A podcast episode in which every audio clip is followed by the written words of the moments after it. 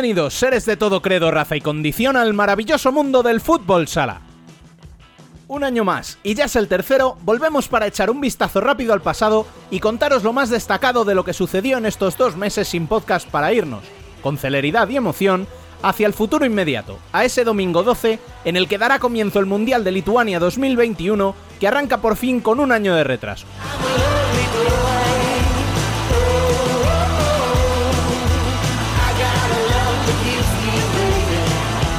Y es que, como no podía ser de otra forma, nuestro primer programa de la tercera temporada, y ochenta en total, girará en torno al Mundial. Ya os presentamos hace unos días nuestro trabajo más especial, una guía en P D F que está teniendo una grandísima acogida, y por eso lo primero que debemos hacer es daros las gracias por responder una vez más a nuestra llamada. Pero esa es solo la primera de muchas novedades que os traemos este año y que os iremos desgranando en las próximas semanas. Os avisamos, afectará tanto a este podcast como a nuestro canal de YouTube, al que daremos una vuelta de tuerca necesaria para que resulte más atractivo. Sin más dilación, empezamos un programa muy especial en el que volveremos a escuchar a nuestros compañeros y a un protagonista muy muy especial para el primer café de la temporada. Arrancamos así nuestra tercera temporada, recordándoos como siempre que para estar informado de toda la actualidad del futsal, podéis leernos en futsal corner punto es y seguirnos en Twitter, Facebook e Instagram. También podéis uniros a nuestro grupo en Telegram y seguirnos en nuestro canal de YouTube. Al habla, un año más, Rubén Robles. Sed todos bienvenidos a Futsal Corner, una visión global del fútbol sala.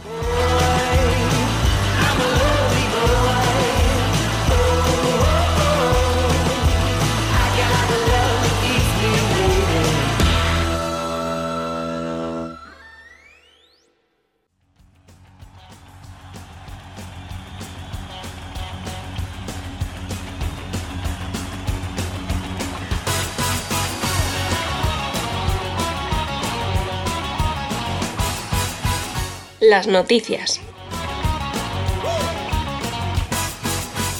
Buenas noches, bienvenidos, hijos del rock and roll. Nos saludan los aliados de la noche. Empezamos el repaso con las fechas más destacadas en los próximos días. El domingo doce arranca el Mundial de Lituania dos mil veintiuno con cuatro partidos. Rusia-Egipto abrirá fuego a las tres de la tarde hora española. Y a las cinco tendremos el Uzbekistán-Guatemala y Kazajstán-Costa Rica, quedando para las siete el debut de la anfitriona Lituania frente a Venezuela. Para el debut de España habrá que esperar hasta el martes catorce a las cinco de la tarde, será contra Paraguay. El resto de partidos serán a la misma hora contra Japón el viernes diecisiete y Angola el lunes veinte. Todos los partidos podrán seguirse en España a través de Gol, en abierto los de la selección española, y vía web el resto de partidos.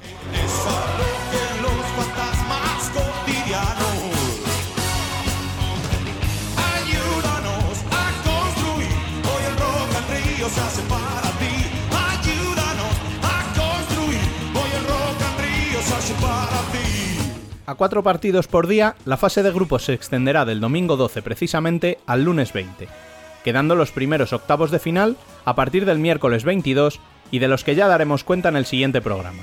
Solo decir que los clubes ya han arrancado sus pretemporadas y disputado los primeros amistosos. La que sí comienza este mismo fin de semana es la segunda división, que arrancará en formato unificado y con verdaderos equipazos. Las plantillas se han reforzado mucho y muy bien, así que estaremos atentos al segundo escalón del futsal nacional, porque promete más emociones que nunca.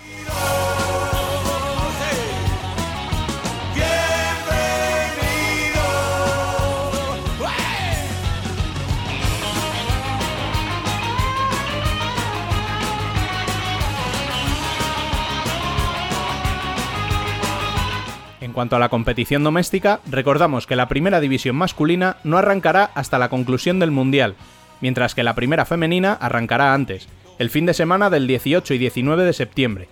Recordemos que la competición vuelve a recuperar un grupo único y un sistema de playoffs del que ya daremos cuenta más adelante en este programa.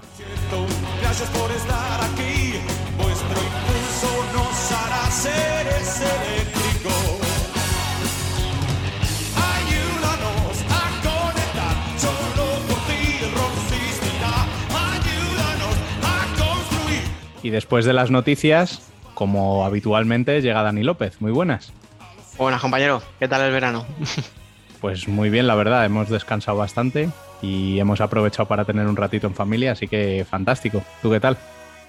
Bueno, descansar, lo que se dice descansar poco, eh, ya, ya la gente ya ha visto la guía, ya se puede imaginar todo el curro que ha llevado eso y ya hablaremos después, así que de ahí no voy a decir mucho más, pero bueno, alguna cosa más me ha tenido el verano bastante ocupado que a su debido tiempo ya la gente se enterará. Bueno, eh, ¿este año vas a seguir tomando café con los invitados o vas a hacer algún cambio de esos que anunciábamos antes en la introducción?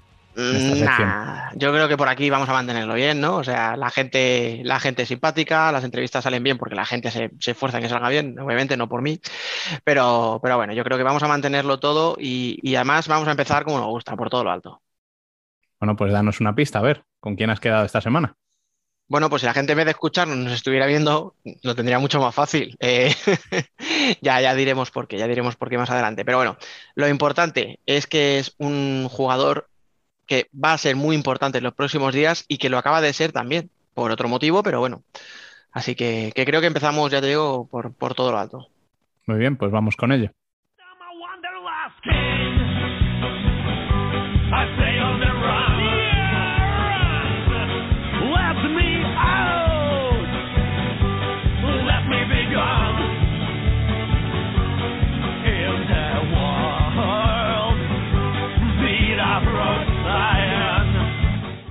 Hoy nos tomamos el primer café de la temporada con Carlos Ortiz. Está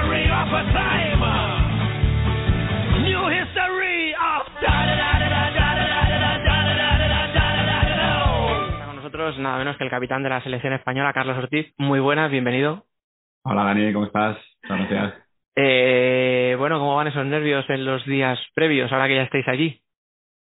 Pues mira, lo comentaba hace poco con, con algún compañero, todavía... Yo creo que todavía no tenemos sensación de, de campeonato importante, de mundial, ¿no? Como estamos viajando de un sitio para otro y todavía no estamos allí, no, no estamos con otros equipos, con, con toda la, eh, la parafernalia que se monta detrás del mundial, todavía no tenemos esa sensación de, de mundial, ¿no? Y de torneo importante. Yo creo que cuando lleguemos allí a Lituania será diferente.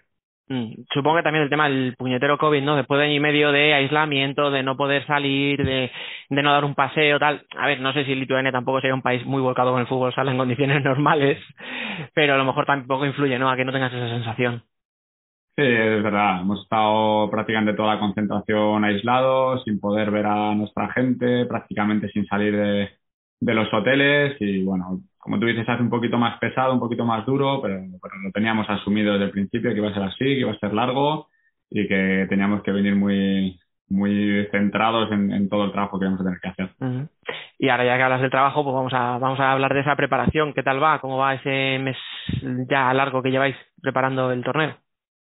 Pues la verdad es que muy bien, muy bien. Hemos, eh, yo creo que hemos aprendido de los errores del pasado. Todo el mundo llegó eh, físicamente muy bien. Desde el principio ya prácticamente la primera semana ya pudimos hacer entrenamientos de de mucha calidad y, y es verdad que hemos tenido varias etapas donde se ha ido quedando gente Eh, fuera de la convocatoria por, por el número de plazas que, que dispone el seleccionador y, y bueno, yo creo que estamos bien, estamos en un buen momento, físicamente bastante bien, todavía no en nuestro pico óptimo de, óptimo de forma, pero, pero creo que estamos cerca.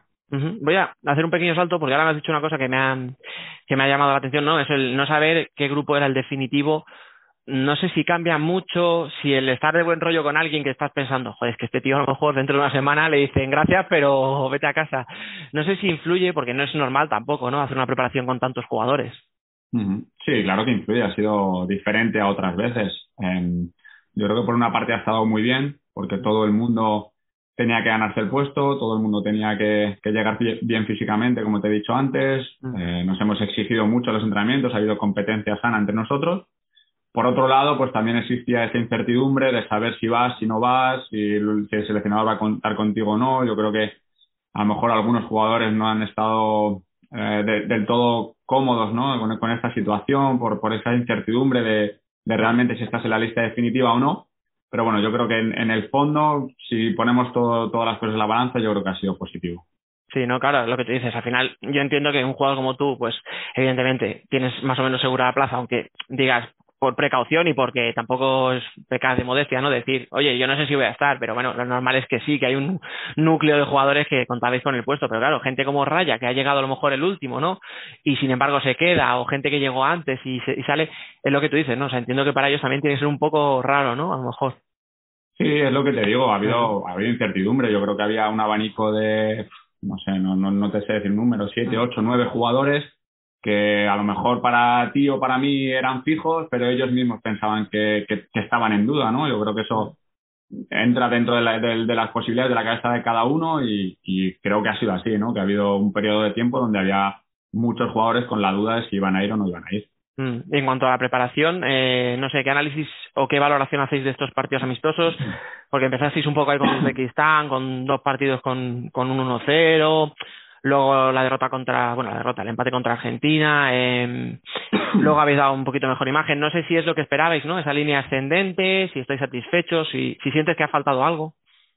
Eh, bueno, ha habido cosas buenas y cosas malas, como en todas las preparaciones. Tenemos que, tenemos que tener claro que es una preparación, que es una pretemporada, que no podíamos llegar al primer partido estando ya a cien por ciento todos los jugadores y más con lo que estamos hablando de que somos un grupo de, éramos un grupo de diecinueve, donde había descartes cada partido, donde... donde los entrenamientos a lo mejor eh, por tener tantos jugadores pues eh, físicamente ibas evolucionando un poquito más lento, no eran tan exigentes y al final todo eso hay que tenerlo en cuenta, pero nosotros estamos satisfechos con la preparación, hemos tenido buenos resultados, hemos dejado la portería cero en todos los partidos excepto en el de Argentina. Eh, en el de Argentina también hubo cosas buenas, yo creo que hubo fases del partido donde dominamos, otras donde ellos fueron mejores. Eh, sacas cosas positivas, por ejemplo que, que conseguimos remontarle a Argentina dos goles al final, que eso es, es importante, sacamos provecho de cinco para cuatro. Creo que de todo hay que sacar el lado positivo, el lado bueno. Nosotros estamos contentos, estamos eh, muy tranquilos, sabemos dónde queremos llegar, sabemos cómo queremos hacerlo mm. y luego el tiempo, la suerte y el acierto nos dirá si, si somos capaces de, de ganar este mundial o no. ¿Hay algo en concreto, si es que se puede decir, porque claro, a lo mejor estamos dándole pistas a los rivales, que os preocupe un poco más? No sé, quizá pues un poco más de fluidez a lo mejor en ataque, en el juego posicional, eh, que en ciertos momentos parezca, ¿no?, que faltaba gol, cosa que a lo mejor en los últimos amistosos sí que habéis mejorado un poco. No sé, ¿hay algo en concreto que os preocupe un poco más? Que tú lo estás diciendo, no, no, no, hace falta, no hace falta ser un lumbreras para ver lo que, de lo que estamos careciendo esta vez, ¿no? Estamos, eh, tenemos un poco de falta de gol, no tenemos los pegadores que teníamos antiguamente, eh, nos está costando finalizar, sobre todo en estrategia, creo que estamos haciendo buena estrategia, pero luego las finalizaciones no están haciendo eh, igual de buenas. Antes teníamos jugadores que, que sabías que tenían una efectividad muy alta en, en este tipo de, de jugadas y ahora pues no están aquí, por unas cosas o por otras no están. Pues bueno, nos está faltando eso, pero por contra, como te he dicho antes, hemos dejado la portería cero prácticamente todos los partidos, menos el día de Argentina. Entonces, pues tenemos cosas buenas y cosas malas. Y, y luego tenemos jugadores con mucho gol, que yo estoy seguro que en cuanto empiecen a, a colarla van a venir uno, uno detrás de otro. Lo que te digo, el fútbol sala está como está. Mm. A lo mejor es menos atractivo que antes, seguramente, coincido con, con esta apreciación, pero está como está. Y ya estás viendo que todos los amistosos de todas las selecciones están siendo súper igualados. Sí, sí, de hecho ahora estamos grabando el martes, eh, ayer jugó por ejemplo Brasil, que muchos dicen que va a arrasar y ganó por la mínima a Serbia, que en principio no la pondríamos en el grupo de favoritas, o sea, que es lo que tú dices, la igualdad. No, no lo pones en el grupo de favoritas para ganar el Mundial, pero es una selección súper competitiva, que te, te va a poner en aprietos, que, que ya le ganó a Brasil antigua, hace, hace, sí, hace bastante poco. poco, un par de años o así mm. creo. Es que todas las selecciones están así. Ves Uzbekistán, que a lo mejor la gente se piensa, joder, Uzbekistán. Pues Uzbekistán es una selección eh, asiática que siempre está ahí peleando por, por ganar el asiático. Entonces, es complicado. Es que todas las selecciones son difíciles. O, o ves Angola, nosotros Angola la conocemos mucho menos, y ves sus partidos amistosos y dices, hostia, cuidado, eh, que estos también sí, juegan. Sí. O ves a Paraguay y ves que son súper competitivos. Fútbol ahora está mucho más igualado que antes. Puede ser que, que lo, las grandes potencias hayamos bajado. Puede ser que que los que antes estaban un pasito por detrás pues han evolucionado, por lo que sea, está como está. Y luego lo que tú dices, al final parece que el fútbol se va a cambiar, etcétera, tal, pero si echamos la vista atrás, vale, que hace ya veinte años de esto, pero cuando España gana sus mundiales, los gana basándose en defensa, o sea, eh, ganamos el primer mundial con ochenta goles menos que Brasil, prácticamente, o sea, quiero decir, no éramos una selección de hacer diez goles por partido, o sea, que al final... Estas han sido nuestra seña de identidad toda la vida. Claro. Y, y en esto... yo siempre lo digo, cuando vienes a la selección tienes concentraciones muy cortas, tres, cuatro días. Ahora eh, han cambiado un poco los, los plazos y, y tienes a lo mejor concentraciones de diez días que te, te permiten trabajar mucho más. Pero lo que más se traba, lo que más tiempo se tarda en trabajar es el ataque. Entonces, cuando tú tienes una concentración de tres, cuatro días, eh, vas a, vas a, vas a trabajar lo que sabes que te va a dar rendimiento inmediato. ¿Y qué es eso? Estrategia, defensa y, y contraataque. Es donde vienen la mayoría de los goles y lo que más rápido se trabaja. Pues vas a trabajar eso. Por eso España carece un poco del juego ofensivo, del, del cuatro cero, del tres uno, del sistema posicional. Bien, bueno, y además es que, por ejemplo, eh, podríamos decir, tenemos a Solano, ¿no?, que es pívot, pero no es un pívot, pues un tipo lo que había, por ejemplo, con Fernandao, pero dices, vale, pero ¿qué jugador hay como tipo Fernandao hoy día? Si es que eh, cada vez es lo que tú dices, o sea, cada vez es más contado ese tipo de jugador tan específico. Sí, también las normas, el tipo de juego, todo, claro. Es que hoy en día los árbitros permiten muchísimo y metes un pívot arriba y, y le sacan a empujones del campo, igual que hacemos nosotros, porque o te adaptas o... O, o no vas a ganar, ¿no? Pero, pero está como está el fútbol sala y hay que intentar sacar el máximo provecho con las cosas que tienes. No, no vamos a desviar mucho del tema, pero por ejemplo lo que pasó en la última Final Eight de la Champions, ¿no?, que se decía, los portugueses, Sporting, por ejemplo, que tenía un juego muy agresivo, muy físico, decíamos, pero si es que el problema no lo tienen ellos, el problema es del resto que no se adaptan a ese estilo, ¿no? Lo que tú dices, a esa permisividad arbitral que es para los dos lados. Exacto, es que el, el fútbol sala está así, el arbitraje está como está. Eh, las normas lo permiten, pues hay que hay que jugar con las mismas normas que todos. Si son más competitivos que nosotros, pues tendremos que aumentar el nivel competitivo. Bueno, me estoy yendo del tema, pero porque al final esto nos vamos a convertir sino en un debate así que, que se nos va del mundial, que me interesa mucho, pero no es lo que toca ahora mismo. Ahora toca el mundial, la fase de grupos. Tú lo has dicho, Angola, Paraguay, Japón. Con Japón habéis jugado recientemente, a Paraguay la conocemos de sobra. Angola eh, puede ser un equipo que sorprenda, porque bueno, al principio dices un equipo africano y tu primer pensamiento puede ser tíos muy grandes, fuertes, físicos, y estos no, estos son tíos pequeñitos que corren un montón, que, que no tienen nada que ver, ¿no?, con el estereotipo de, de jugador africano en ese sentido, en el sentido caótico de uno para uno y tal, que no sé si a ti como cierre te puede volver loco, sí. Entonces, no sé, ¿qué análisis habéis hecho un poco de, de los rivales? Más o menos el que has hecho tú. Japón ya es una selección que conocemos mucho, que hemos jugado eh, últimamente bastantes partidos amistosos, muy ordenado, eh, es un equipo que sabe jugar, que está uno de entrenador, que es, es un tío con muchísimo recorrido en el fútbol sala y que nos van a poner las cosas muy difíciles, ¿no? Yo creo que carecen un poco lo que nos falta a nosotros, de gol, de contundencia arriba, pero, pero son una muy buena selección. Luego Paraguay, una, un equipo sudamericano, súper competitivo, con jugadores con mucha experiencia, incluso en Europa, y, y es una selección también peligrosa. Y luego Angola, por ejemplo, es la, la selección que menos conozcamos, pero bueno, últimamente estamos viendo ya bastantes partidos suyos, eh, los últimos contra Portugal, y, y sabemos que va a ser un, un rival difícil. Vamos, nosotros tenemos claro que los tres partidos van a ser muy complicados.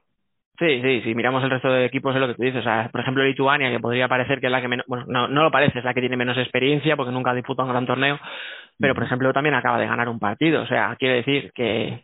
que es que no te puedes fiar ni de Angola, ¿verdad? Aunque parezca fácil, eh, ganarás lo mismo dos cero y va a haber críticas. Ah, ¿cómo pueden ganar solo dos cero Angola? Y dices, bueno... Pues pues yo te digo una cosa, firmo ganar los tres partidos dos cero, pasar como primeros de grupo y con y con la sensación de que hemos dejado la portería a cero todos los partidos. Y uno cero no, porque mucho sufrimiento, ¿no? No, no, porque a lo mejor tenemos que sufrir demasiado, pero al final aquí lo importante es ganar y, y ya está. Que, que se puede dar espectáculo, se puede jugar bien y la gente... Eh, estará mucho más contenta de vernos, pues ojalá, ojalá, pero lo que queremos es ganar. Tú tráete la copa que verás como nadie se acuerda de si fue bonito o feo, ¿no? Eso seguro, eso seguro. Oye, y hablando de, de, de llevarse el trofeo, eh, nosotros ya llevamos días aquí dándole vueltas en los grupos, en las redes, oye, pues, y esta no, va a ser el año de las sorpresas, que no, que va a ser, pues, Brasil no va a dejar ni la miga, porque está como loca, eh, que no, que ya le toca a España la tercera, tal. ¿Vosotros también le dais vueltas, charláis ahí mientras tomáis el café, tal, o, o preferís no pensar en, en eso? No. Hombre, claro que hablamos, ¿no? Nosotros hablamos de, de cómo son los grupos, de quién se enfrenta con quién, de cómo van a ser los posibles cruces, de si habrá sorpresas y, y a lo mejor lo que tú te piensas que van a ir por un lado van a ir por el otro. Bueno, claro que se habla, ¿no? Pero bueno, al final nosotros estamos en el trabajo, en el día a día, en currar, en mejorar y, y pensando ya en, en la semana que viene que, que tenemos el, el comienzo del Mundial y que va a ser complicado la fase de grupos. Sí, al final la fase de grupos es la más fácil, entre comillas, de preparar porque ya sabéis los rivales desde hace tiempo, pero es lo que tú dices, o sea, hablábamos por ejemplo de Serbia, Serbia le saca un empate a Argentina, le, le quita, o sea, le fastidia el primer puesto y de repente lo que tú dices, donde te pensabas que Argentina iba por un lado te la encuentras en cuartos o en octavos y uno de los dos... que seguro que va a ser así. O sea, lo que nosotros pensamos que puede ser la lógica, eh, tú sabes que en el deporte, en fútbol sala, de lógica poco, ¿no? Y, y seguro que, que hay alguna sorpresa que nosotros pensamos que no puede pasar y cambian totalmente los cruces. Oye, hablemos un poco de ti, porque claro, yo no sé si te gustan las etiquetas, pero cuando te presentamos nadie te dice, no, Carlos Ortiz, dice, no, no, dice, el capitán de la selección española, el tío de los doscientos partidos, el, el espejo para los chavales, eh, joder, ¿cómo se lleva todo eso? Bueno, pues con, con tranquilidad, ¿no? Tampoco hay que darle mucha importancia. Yo estoy aquí, soy uno más del grupo, es verdad que soy el capitán por, por veteranía y porque, como tú dices, llevo muchos, muchos años y muchos partidos aquí, pero... nada, con normalidad, uno más del grupo y ya está. Ahora cuando, por ejemplo, llega un chico que, que debuta, ¿no?, en un gran torneo como Mellado, digo, uno más o menos que podría ser medio cierre o a la cierre, ¿no? Y, y tú le dices, bueno, como te intenta hacer alguna jugada, un regatito, me puedes decir, pero chaval, que te quedan ciento noventa partidos para cogerme, ¿dónde vas? No te creas que, me, que las hacen y que da gusto, ¿eh? Porque vienen los chavales apretando, pues mira, Raya, que, que nadie esperaba que iba a estar aquí y ha hecho un temporadón con Inter y, y la verdad es que se ha ganado a pulso el, el poder estar aquí con nosotros porque, sí. porque de verdad que la preparación ha sido muy buena, es, lo está haciendo genial y, y yo te digo que va a ser una gran sorpresa en el Mundial. Sí, de hecho te he dicho uno que más o menos juega en tu puesto porque es el primero que me viene a la cabeza, pero es que claro, tenemos a uno que se ha, que se ha criado, digamos, a tus pechos, sí, sí. o sea... Sí, sí. No, lo está haciendo genial, la verdad, yo estoy muy contento de que esté aquí porque le he visto crecer, le he visto evolucionar y... y ahora mismo es un jugador totalmente contrastado ya. Yo me acuerdo que le entrevisté hace unos mesecines y yo le preguntaba, oye, ¿tú te imaginabas dónde ibas a llegar? Porque al final, ser canterano de Inter y llegar al primer equipo es muy difícil. Pues no digamos ya sentarse, ser titular y, y ya, imagínate que era la selección. Y él me decía, sí, sí, yo estoy muy convencido, tal. Y yo le decía, pero tú sabes que hay muchos chicos que dirán lo mismo, que ellos están convencidos de que van a triunfar y no se consigue. ¿Qué es lo que hace falta? Tú que ya estás en la élite, o sea, llevas veinte años en la élite, ¿qué es lo que hace falta? ¿Es algo de suerte? ¿Es un poco de todo? No sé, ¿qué puede ser la clave para llegar ahí y quedarse? Lo primero, tener la, la cabeza amueblada, y Raya la tiene. Un chaval súper honesto, trabajador, que sabe perfectamente dónde acierta y dónde falla, y eso es el, el, la principal cualidad que tienes que tener para llegar. Y luego... pues como tú dices, trabajar día a día, eh, disfrutar de esto, porque si no tienes pasión no vas a llegar a nada. Y que en ese momento que, que necesitas tener esa pizca de suerte, lo tengas, ¿no? El, el día que te llega la oportunidad, pues estar ahí, demostrar que vales, eh, tener personalidad y, y seguir para adelante. Y poco a poco, pues, pues las cosas salen. Eh, me, me gustaría irme un poco más a, a, tu, a, a, a ti con unas cuestiones más, pues la liga, los fichajes de este año, tal. No quiero irme mucho, pero sí que quiero enlazarlo, porque cuando el año pasado vas a Access, ¿no? Ya, pues había gente que pensábamos, bueno, mira, se va un equipo ya, una liga más tranquila, no, no un retiro dorado, ¿no? Porque eso ya sería irse a Estados Unidos, a Qatar, estas cosas, pero, pero sí, no, como a una liga un poco más tranquila, tal, y de repente ahora vuelves a Barça. Entonces, ¿cuál es la motivación para que tú digas, coño, con lo tranquilo que estaba yo aquí, sin la presión, sin los focos y tal, ahora meterme otra vez en primera línea de fuego? Bueno, pues es que al final una oferta como la del Barça es, es difícil rechazarla, ¿no? Yo yo no me voy a Access a... Venga, voy a Access y juego en la Liga Francesa y ya me retiro, eh, cobro mucho dinero, como todo el mundo piensa, y... y ya está, y se acabó, ¿no? Yo me voy a Access porque creo que es un proyecto interesante, porque económicamente me compensa y, y porque creo que tenemos un equipo para pelear por muchas cosas, ¿no? Más allá de la Liga Francesa, que, que estaba claro que íbamos a pelear por ella, yo pensaba que teníamos una plantilla para pelear incluso entre, entre los ocho o cuatro mejores de Europa, ¿no? Y, y por eso también me voy a Francia. Eh, una vez allí, pues las cosas salen como son, el proyecto pues ya más o menos va por donde todo el mundo esperaba y... Y bueno, pues empiezo a buscar posibilidades, me sale otra oferta muy buena por Europa en Bélgica, que lo tengo prácticamente cerrado, pero en todo este proceso pues yo había tenido ya varias conversaciones con, con Barça, con el anterior entrenador, con Andreu, y sobre todo cuando ya entra Jordi Torres, director deportivo, y Jesús Velasco como entrenador, ¿no? Y, y a mí, o sea, yo lo tenía muy claro, si la oferta del Barça era, era decente y era buena, yo, a mí vivir esa experiencia en un club como Barcelona, volver a la Liga Española... otra vez eh, exigirme cien por ciento cada partido, volver a competir y, y volver a tener la posibilidad de ganar títulos, yo tenía muy claro que, que es lo que quería. Que no se podía rechazar. Bueno, si te parece no vamos a sacar más este tema, tenía ahí la curiosidad, lo dejamos para más adelante, ya para cuando vea la temporada más avanzada, ya tranquilamente, otro día, pero sí que quería enlazarlo, ¿no? Eh, eso, el, el te vas a Access, te vas a Francia, ahora vuelves a España...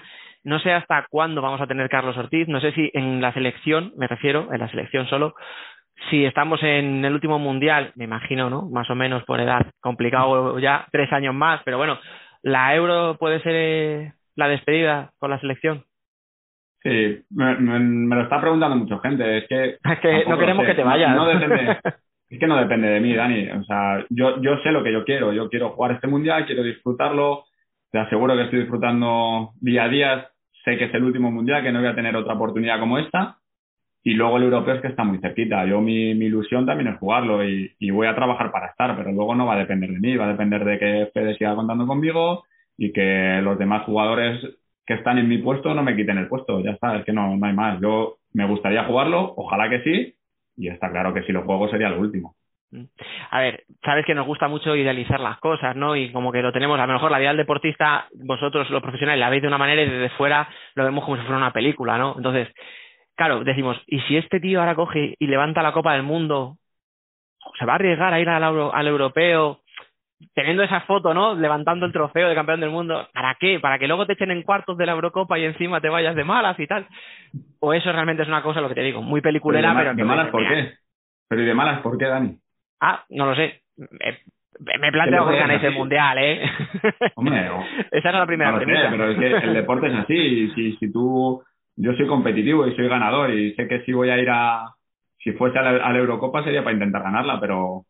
Puede pasar perfectamente que no la ganes y que te eliminen y ahí te quedas. Bueno, pues es, en el fondo es lo que tú dices. O sea, al final yo entiendo que queréis jugar todo, obviamente vas a ganar, con lo cual, si ganas el Mundial, pues ¿por qué no vas a pensar, ¿no?, en ir también a la, a la Euro a, a llevarosla? Entonces, me parece una actitud lógica. Y vamos a ir paso a paso. Vamos primero con el tema del Mundial. No sé si, si además de optimismo vais con, con la ilusión de decir que sí, que se puede, vais un poquito con miedo, quizá. ¿O respeto? Respeto. Nosotros respetamos a todo el mundo. Sabemos que ganar un mundial es súper complicado, que hay selecciones buenísimas y que tenemos que hacer las cosas muy, muy bien si queremos ser campeones. O sea, que nosotros vamos con, con ilusión, con muchas ganas, sabemos que estamos haciendo las cosas que tenemos que hacer y luego ya el tiempo dirá si somos capaces o no. Bueno, pues nada, eh, lo dicho. Te emplazo, ¿vale?, para dentro de dos mesecitos, tres, cuando ya estés eh, más tranquilo en tu club, asentado, etcétera, y ya hablamos un poquito más de todo. De momento era un poco la toma de contacto, ¿no?, que se suele decir, ver cómo está el ambiente antes de empezar el Mundial, que estamos todos con muchísimas ganas, con mucha ilusión de, de que hagáis un grandísimo papel. Así que nada, muchísima suerte, por supuesto, y ojalá la próxima vez que hablemos sea como campeón del mundo. Muy bien, Dani, muchas gracias. Ojalá que sea así. Un abrazo. Un abrazo grande, cuídate. Estás aquí conmigo, mis cinco sentidos están de fiesta, oye, qué ganas tenía de verte y por fin estoy aquí contigo, mis cinco sentidos en una fiesta están. El debate.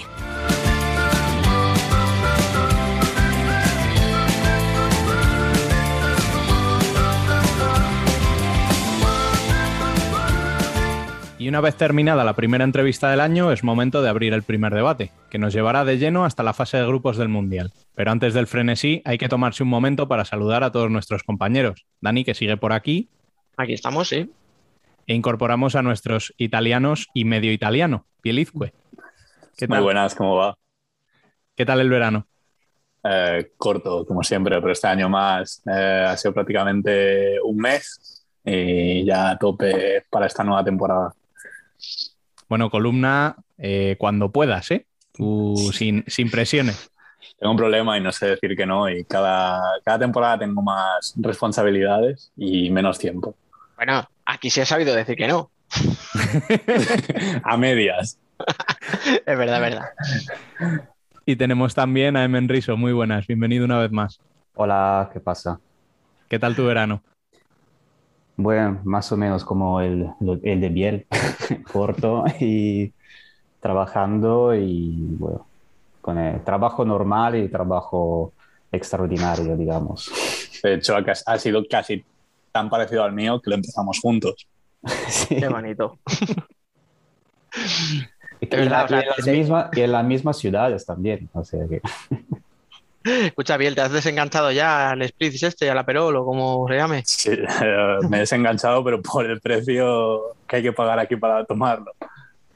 Bueno, Dani, eh, en, la, en la intro he dicho que íbamos a tener muchas novedades este año. ¿Hay algo que puedas adelantar?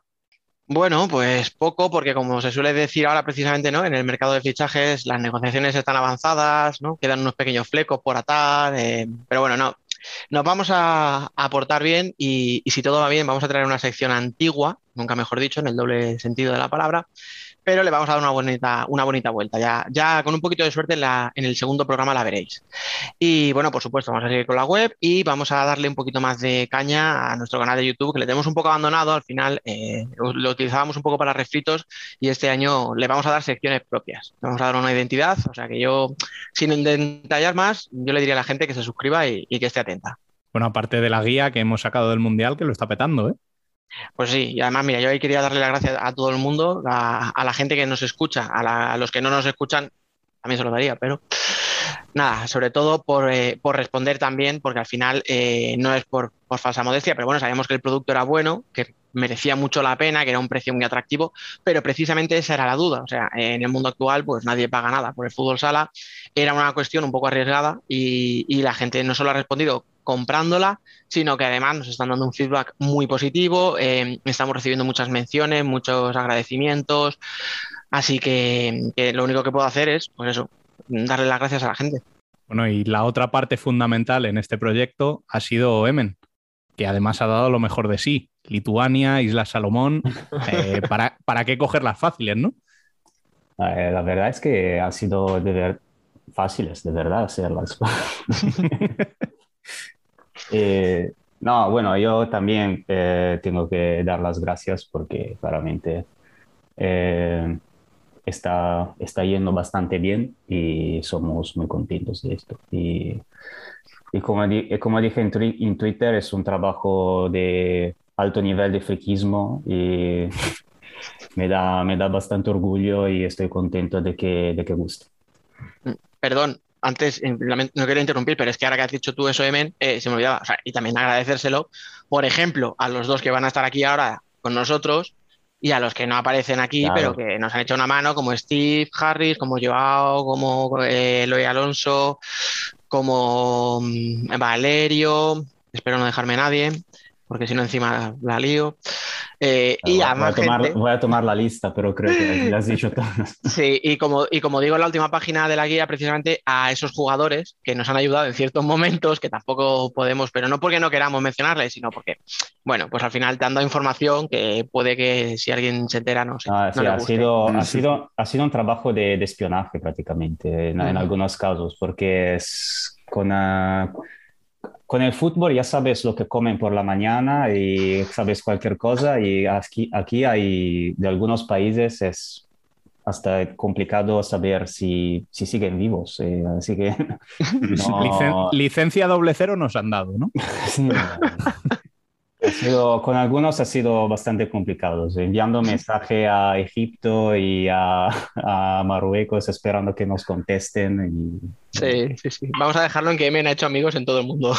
Sí, ya tengo, ya tengo WhatsApp de mi, de mi nuevo amigo egipcio y ya, tengo, ya tengo techo para el Mundial en Egipto del dos mil cuarenta y seis, no sé cuándo será.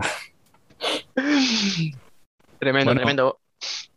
Este año seguimos con Worldwide Futsal, ¿no? Sí, claro, seguimos y bueno, seguirán, seguiré con, con, los, con los amigos de siempre, con David Candelas y Ricardo Ferrer. Y bueno, de momento tengo algunas ideas, pero no me atrevo a decir mucho porque luego si lo digo no consigo hacerlas. Pero eh, me gustaría también cambiar algunas cosas, pero bueno, de momento... Solo ten, eh, tengo la cabeza sobre el mundial y, y, y en cuanto acabe el mundial habrá que prepararse para la Eurocopa porque son tres meses, así que no será bastante, será sobre todo de aquí a enero con mundial, Champions y Eurocopa va a ser bastante, bastante divertido. Seguramente ideas no van a faltar, temas para, y temas no van a faltar. Bueno, y nos queda el Benjamín del grupo. Biel, eh, tuyo fue el vídeo de presentación que ha tenido también una gran acogida. Cuéntanos un poco de la intrahistoria, anda. Bueno, eh, Supongo que también la responsabilidad de que el año pasado también tuviera una súper acogida, pues este año tocaba estar a la altura y volver a intentarlo. Y con motivo de este súper año en el que teníamos Mundial, Eurocopa, eh, con estos grandes eventos internacionales, pues aprovechando los vídeos top que hace... Tan, era un video, el de femenino era un vídeo de la Federación Española y el resto eran de la, no sé si era UEFA o la FIFA. Um, ya que en según qué aspectos nos ponen trabas, pero en otros pues tienen estos grandes medios, estas cámaras que hacen estas super tomas, pues hay que aprovecharlas. Bueno, y a Emen le preguntaba por el internacional y a ti eh, no quería meterte demasiada presión, pero confírmanos que renuevas un año más por la columna. Eh, renuevo, pero con unas condiciones que ya hay que revisar con el jefe. Vamos a poner cláusula como, como esto, cláusula por un mínimo de columnas. Si no llega a veinticinco, no renueva. Sí, sí, sí. Bueno, chicos, si os parece, ya hemos hablado bastante de nosotros, así que vamos a presentar a nuestros primeros invitados de esta tercera temporada, eh, que han tenido, primero de todo, un gran protagonismo precisamente en la guía de la que tanto hemos hablado. Y como no podía ser de otra manera, tenemos con nosotros a David Candelas. Muy buenas. Hola, buenas tardes. Bueno, ¿qué tal ha ido ese verano buceando en torneos random para cubrir la dosis de futsal? Bien, bien, me lo he pasado muy bien, en especial con la Copa del Mundo sub veintiuno, ahí descubrimos un montón de talentos. A ver si se trae alguno nano el año que viene para su equipo. Ojalá, ojalá. Y como le habéis escuchado ya, eh, si el uno es un fricazo, el segundo invitado no se queda atrás. Nano Calvache, muy buenas. Buenas a todos, encantado de, de volver a estar aquí con vosotros y sí, bueno, hemos, hemos suplido la, las carencias de, de competiciones más, más cercanas, como dices tú, buceando ahí, buscando partidos super random para, para ver otras cosas, descubrir jugadores, ver otra forma de, de vivir el fútbol sala y bien, no podemos quejarnos. A ver, sorpréndenos, ¿qué partido recuerdas así como el más raro que te has sorprendido viendo? No, yo creo que, que sobre todo este último torneo de, de sub veintiuno, pues eh, la, la riqueza táctica que tienen de, de movimientos más innovadores que, que muchas veces nos cuesta ver aquí, que nos creemos que lo sabemos todo. Y luego te llegan unos niños y, y te abren la, la mente. Y se juegan cuarenta minutos sin despeinarse y parece que... Venga, o sea, do, cinco minutos y ya estamos dando palos. Venimos a eso, ¿no? Aquí.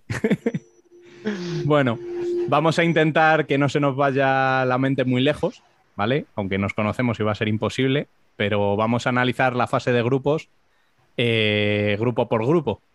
Empecemos por el A, en el que tenemos a Lituania, Venezuela, Kazajstán y Costa Rica. Emen, haz los honores, ¿cómo ves este grupo? Bueno, quizá es el grupo que todos dicen, bueno, dice, decimos que es un poquito el más flojo, ¿no? Quizá por, eh, por la presencia de, de Lituania, que tiene muy poca experiencia a nivel internacional, a pesar de ser anfitriona, y, y quizá con Venezuela, que es debutante, muy buen equipo, pero, pero también debutante, así quizá con poca, un poquito menos de experiencia. Y Costa Rica, que es, que es el campeón de CONCACAF, y Kazajistán, que bueno, eh, todos vemos como, uno, como el claro favorito para ganar este grupo. Eh, el, yo lo veo un poquito más, eh, digamos, un poquito más, más difícil saber quién, quién llegaría para la segunda plaza, porque yo, yo dar, doy, daría el, fa, el favoritismo a Venezuela, pero yo creo que Lituania y Costa Rica pueden también un poquito molestar para, para esta plaza y, y yo creo y de aquí puede salir también una de, la, de las mejores terceras, porque yo veo... Hay posibilidades de algún, quizá algún empate o alguna victoria entre, digamos, las otras tres, que puede hacer la situación un poquito más difícil. El tema de las terceras, que ya vamos a ir desarrollándolo muchas veces, porque al final es lo más complicado, a mí me, me despierta mucha, mucho interés y así, sin hablar de grupos, y ahora ya me centro, yo creo que con tres puntos van sobrados. O sea, y que intuyo que alguna incluso se va a clasificar con un punto, o sea... Yo no, he visto... sé, no sé, pero Eso pero con tres la... yo creo que seguro. Eso de las mejores terceras ya es la tercera edición que, uh-huh. que, que pasa. Y la, las pasadas todas eh, han pasado con tres o cuatro puntos. Eh, es más una cuestión de... Que son cuatro de seis, ¿eh? O sea, que son... Son cuatro de seis. Pero en las, pre- en las pasadas ediciones, todas las terceras eh, llevaron por lo menos un pun- tres puntos. Y es, ha sido sobre todo una cuestión de diferencia de goles. Eh, yo creo que eso va... O sea, va a ser... Va a hacer mucha diferencia esto y creo que va a haber muchos partidos bastante cerrados, sobre todo contra los equipos más fuertes, por esa, por esa, por esa razón, porque un gol puede, puede marcar, puede hacer una enorme diferencia. Yo estoy contigo. Yo creo que aquí Venezuela y, y Costa Rica yo las veo dentro, ¿eh? O sea, yo creo que las dos entran. Lituania no creo ni siquiera que el factor cancha o jugar en casa le pueda servir porque no tiene experiencia. Y es que aparte de eso, pues eso, Kazajistán debería pasar esta fase sin problema. Luego ya veremos, pero esa fase sin problema. ¿Qué decías, Biel? Le quería preguntar a Nano, que es el entrenador y que tiene contacto de verdad con este mundo, eh, si él ve más, fact- o sea, lo que hablábamos antes, off the record, eh, si ve más factible que una tercera, en una mejor tercera, es en un grupo muy igualado o en un grupo donde eh, hay dos claros candidatos a ser los que pasen de, de fase. No, obviamente se pueden dar los dos factores. Yo creo que la única diferencia de, de, de ese tipo de, de clasificación del tercero por resultados, eh, en un grupo más igualado puede ser una favorita a priori a estar en esa siguiente ronda y que se despiste en algún partido y se cuele por, por esa igualdad de, de resultados, y a la hora de, de un grupo más desigual, de, con más desigualdad, pues esas selecciones, por ejemplo, en este grupo, yo confío mucho, tanto en Costa Rica como en Venezuela, confío mucho en ellas. Me parecen unas selecciones que, que van a aportar cosas diferentes. En Costa Rica, por ejemplo, yo la veo una selección súper preparada tácticamente. Y, y Venezuela es, puro, es pura calle, o sea, eh, yo creo que pueden coger a Lituania y hacerle un traje bastante guapo en, en su casa. Entonces vamos a ver cómo se dan esa, esas situaciones, pero ya te digo que con el tema de las terceras es que es como en, en la ronda primera esta de Champions, al final es que quien no pase es que no se merece prácticamente, muy mal. Exactamente, ni estar en el Mundial. Bueno, yo iba a decir que cuidado con Venezuela porque más que calle han jugado muy amarrate en estos amistosos. Y cuidado con jugar amarrate contra Lituania porque ellos van a ser los especialistas en este mundial de poner el autobús y no pasar de su mediocampo. Yo no me confiaría tanto, pero sí, yo también confío, confío mucho en Costa Rica. Es un equipo de los más trabajados de, de Centroamérica y tiene una serie de jugadores que van a tener ganas de mostrarse, como Tijerino o Cabalceta, que si no recuerdo mal creo que van a jugar en Polonia la temporada que viene, y ellos van a estar mirando no a jugar en Polonia, sino quizás venir a España o Italia el año que viene, y para ellos va a ser fundamental este Mundial a modo de escaparate. En cuanto a Kazajistán, tienen la baja de Leo Yaragua, que en esta primera fase no debería preocuparles mucho, pero que en cuanto a los cruces yo creo que les resta mucho potencial y que les va a pesar a la hora de llegar a rondas avanzadas de esta competición. Y la preparación, que han empezado muy tarde, que, que el otro día perdieron con Gazprom sin internacionales. O sea, Kazajistán, no sé, ¿eh? Yo para los cruces, dependiendo de lo que le toque, a lo mejor octavos lo puede pasar, pero no lo veo muy claro, y ya más allá de cuartos sí que no les veo, ¿eh? Para nada. Sí, una preparación bastante rara, sobre todo en los últimos días estaban en Moscú jugando contra Gazprom y luego con Rusia, y luego leía en, eh, bueno, en una web kazaja, eso te supongo que... Que, que era correcta como información, que se volvían a Kazajistán para la última semana para luego volverse a Lituania. O sea, es un, un viaje un viaje más, dos, dos viajes más, sí, que no tiene mucho sentido, en mi opinión. Me asombra que esto sea algo normal para él, el leer en una web de Kazajistán. Ah, he consultado una, una web kazaja, pero ya falta decir, bueno, como todos sí. hacemos diariamente. Y la pena, chicos, es que no se ha cumplido la exclusiva que más o menos nos soltó Diego Provenzano en ese directo de Twitter que hicimos. No han nacionalizado a nadie. Es verdad. ¿Eh? Amenazaban no, no. con a nacionalizar a Edson de Kairat y solo van a llevar tres. Tainan, Douglas y Guita, que creo que es, es poquito para llegar más allá de cuartos, como decía Dania, y se van a quedar cortos de talento. Bueno, vamos con el grupo B. Rusia, Uzbekistán, Guatemala y Egipto. Nano, ¿cómo lo ves? Hombre, ahí Rusia claramente tiene que, que pasar como, como favorita. Eh, no debería a priori tener, tener problemas para, para pasar de, de grupo. Y luego de las otras tres selecciones, pues esos duelos directos van a marcar mucho. Si nos fijamos, por ejemplo, la preparación que ha tenido Uzbekistán, la verdad que, que se ha enfrentado a equipos, a selecciones de, de nombre como... como Argentina, como Portugal, como España, y la verdad que el rendimiento que han dado han sido bastante bueno, una selección muy, muy ordenada, con, con la idea muy clara. Eh, pueden sufrir mucho cuando se pone a, a media pista a defender, pero luego, por ejemplo, el, la acción a balón parado las tiene muy bien, muy bien trabajadas. Eh, Egipto, pues vamos a ver ese, ese nivel que nos tiene acostumbrado un poquito de, de esas situaciones técnicas de uno contra uno, a ver cómo, cómo se le da. Y, y Guatemala creo que puede ser la que peor lo pase en este grupo. Creo que, que de las selecciones de, de CONCACAF, creo que es la que más bajo tiene el nivel táctico, eh, tiene muchas carencias muchas veces a la hora de, de, de, de defender en condiciones, pero luego en ataque sí, sí te ofrecen cosillas, sí tiene un, más o menos un sistema más, más definido, sí tiene ese orden ofensivo. Digamos, eh, ya te digo, Rusia clara, y luego, si me tuviera que mojar, diría eh, Uzbekistán segunda, Egipto tercera, por dar una quiniela. ¿Con Uzbekistán, o sea, con, con Egipto dentro o fuera? Yo creo que dentro, yo creo que le dará. De, esta, de estos grupos que tengan eh, Rusia nueve puntos y los demás tres puntos.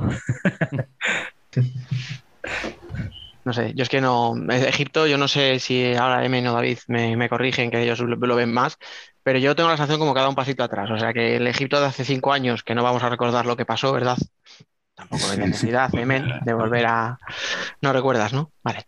Por eso es lo que decía, que vamos a ver, de lo que nos tienen acostumbrados, vamos a ver qué queda de esa selección, si, si siguen apostando mm. por, por ese juego y tienen jugadores que, que llegan a ese nivel. Mm. A ver, al final eh, es verdad que para que una suba la otra baja, o sea, es decir, eh, Egipto ha bajado un poco, la ha perdido las últimas dos Copas África porque Marruecos está muy bien, pero eh, tampoco es que tuvo un amistoso hace poco, relativamente, hace unos días, no me acuerdo el resultado, pero que dio muy buena imagen, me parece, que leí, pero no sé, yo no le tengo mucha fe, ya te digo, o sea, de hecho Uzbekistán, que no me enamora en absoluto, o sea, es verdad que ha dado la cara, que ha jugado bien estos últimos amistosos, pero no me enamora en absoluto. Creo que lo tiene en su mano el ser segunda. Y yo es que no veo a ninguna entrando como tercera en este grupo. O sea. Es que Egipto es bastante una incógnita este año, porque ha dejado fuera jugadores importantes como Mozza, por ejemplo, y, y ha cambiado entrenador bastante en tiempos bastante recientes. Así que no, no, no sé. No, bastante, bueno, claro, es bastante una incógnita porque tampoco conozco muchísimo, pero hace... viendo la ausencia de jugadores que estaban también, por ejemplo, en dos mil dieciséis, en ese famoso partido contra esa selección que no me acuerdo cuál era. Eh... Habría que decirlo porque no todo el mundo se va a acordar. No, no es por fastidiar. Vale, o sea, creo Italia. Que vestía de azul, pero no. Sí, bueno, sí, era azul. Era azul y hablaba en italiano. Sí, sí, recuerdo solo esto. Y bueno, faltan... Faltan jugadores bastante expertos que estaban en dos mil dieciséis, que han jugado también la Copa de África el año pasado. Y pero, entonces un poquito una incógnita, porque es un equipo bastante nuevo. El mismo Caleb Maradona, fichado por Valdepeñas, no lo he visto en la convocatoria. No, fal- eh, también él falta. Falta Ibrahim Bogi también y Nietzsche. Claro, es que se ha dejado fuera tres, cuatro jugadores muy importantes. Yo les vi en la Continental Futsal Cup, que se celebró en Tailandia, y bueno, Sam jugándose unos contra unos de últimos, Said en banda. Es un equipo divertido porque juega mucho regate, mucho juego de uno, pero yo no creo que tenga condiciones para llegar más allá de, de octavos. A mí el equipo que más me gusta, quitando Rusia, que es súper favorita, es Uzbekistán, porque para mí es la selección que mejor preparación ha tenido para este Mundial. Ha jugado un gran número de amistosos, siempre contra selecciones con un nivel superior a ellos y fuera de casa, que eso es fundamental, porque tú, el Mundial y la Eurocopa, vamos, es que casi nunca vas a jugar en casa. Y nosotros en España nos creemos que jugamos de anfitriones en todos los torneos, porque todos los amistosos los jugamos aquí.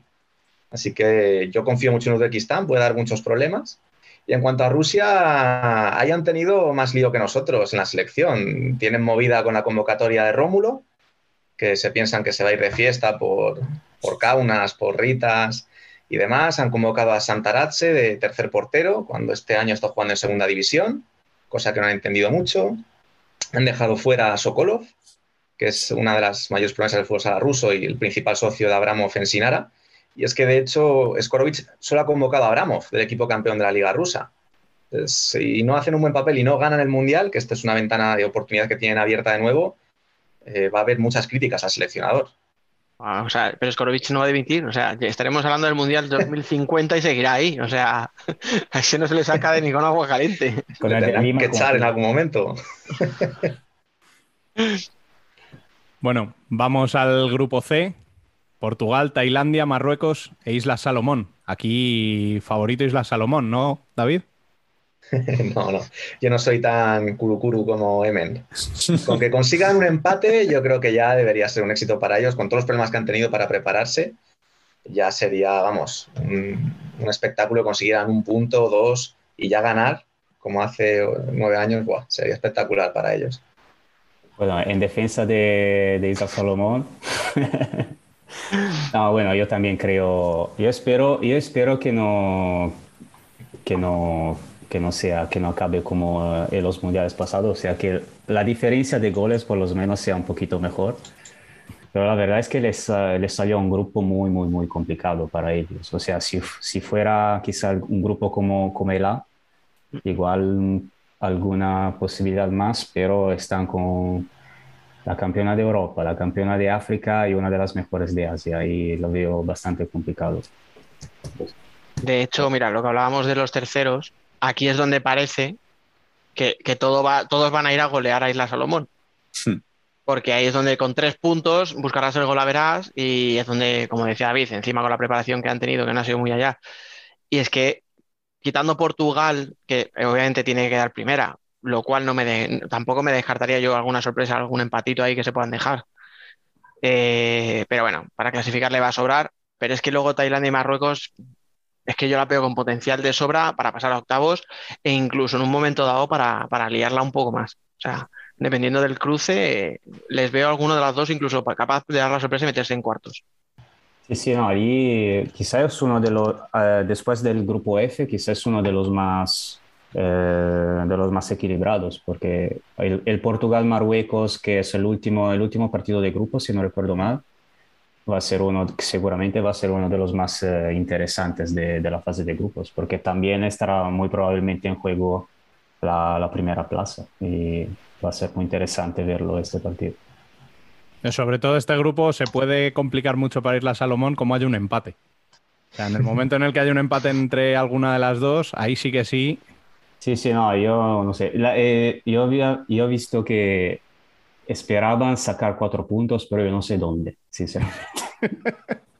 Porque igual, igual con Tailandia veo quizá algún, alguna esperanza más, porque ya están... Lo, les, casualmente han jugado contra Italia recientemente y están un poquito más organizados eh, en defensa, pero en ataque no marcan ni con las bombas, así que no, no sé cómo no sé cómo pueden hacerlo, pero pero sí, yo espero que no pase algo como en, no sé, como ese Rusia Isla Salomón treinta y dos o algo, pero bueno, allí también tenían dieciséis años cada uno, así que no. Ahora tienen un poquito más de experiencia. Tailandia puede ser presa fácil, Emen, porque yo le quería preguntar a Nano, ¿cómo preparas un mundial cuando se va tu seleccionador dos meses antes y traen un triunvirato de tres entrenadores, cada uno su padre y su madre, y además el español, que entendemos que es el que más sabe de los tres, es el analista de vídeo o el analista técnico? ¿Cómo, cómo diriges el equipo de esa forma?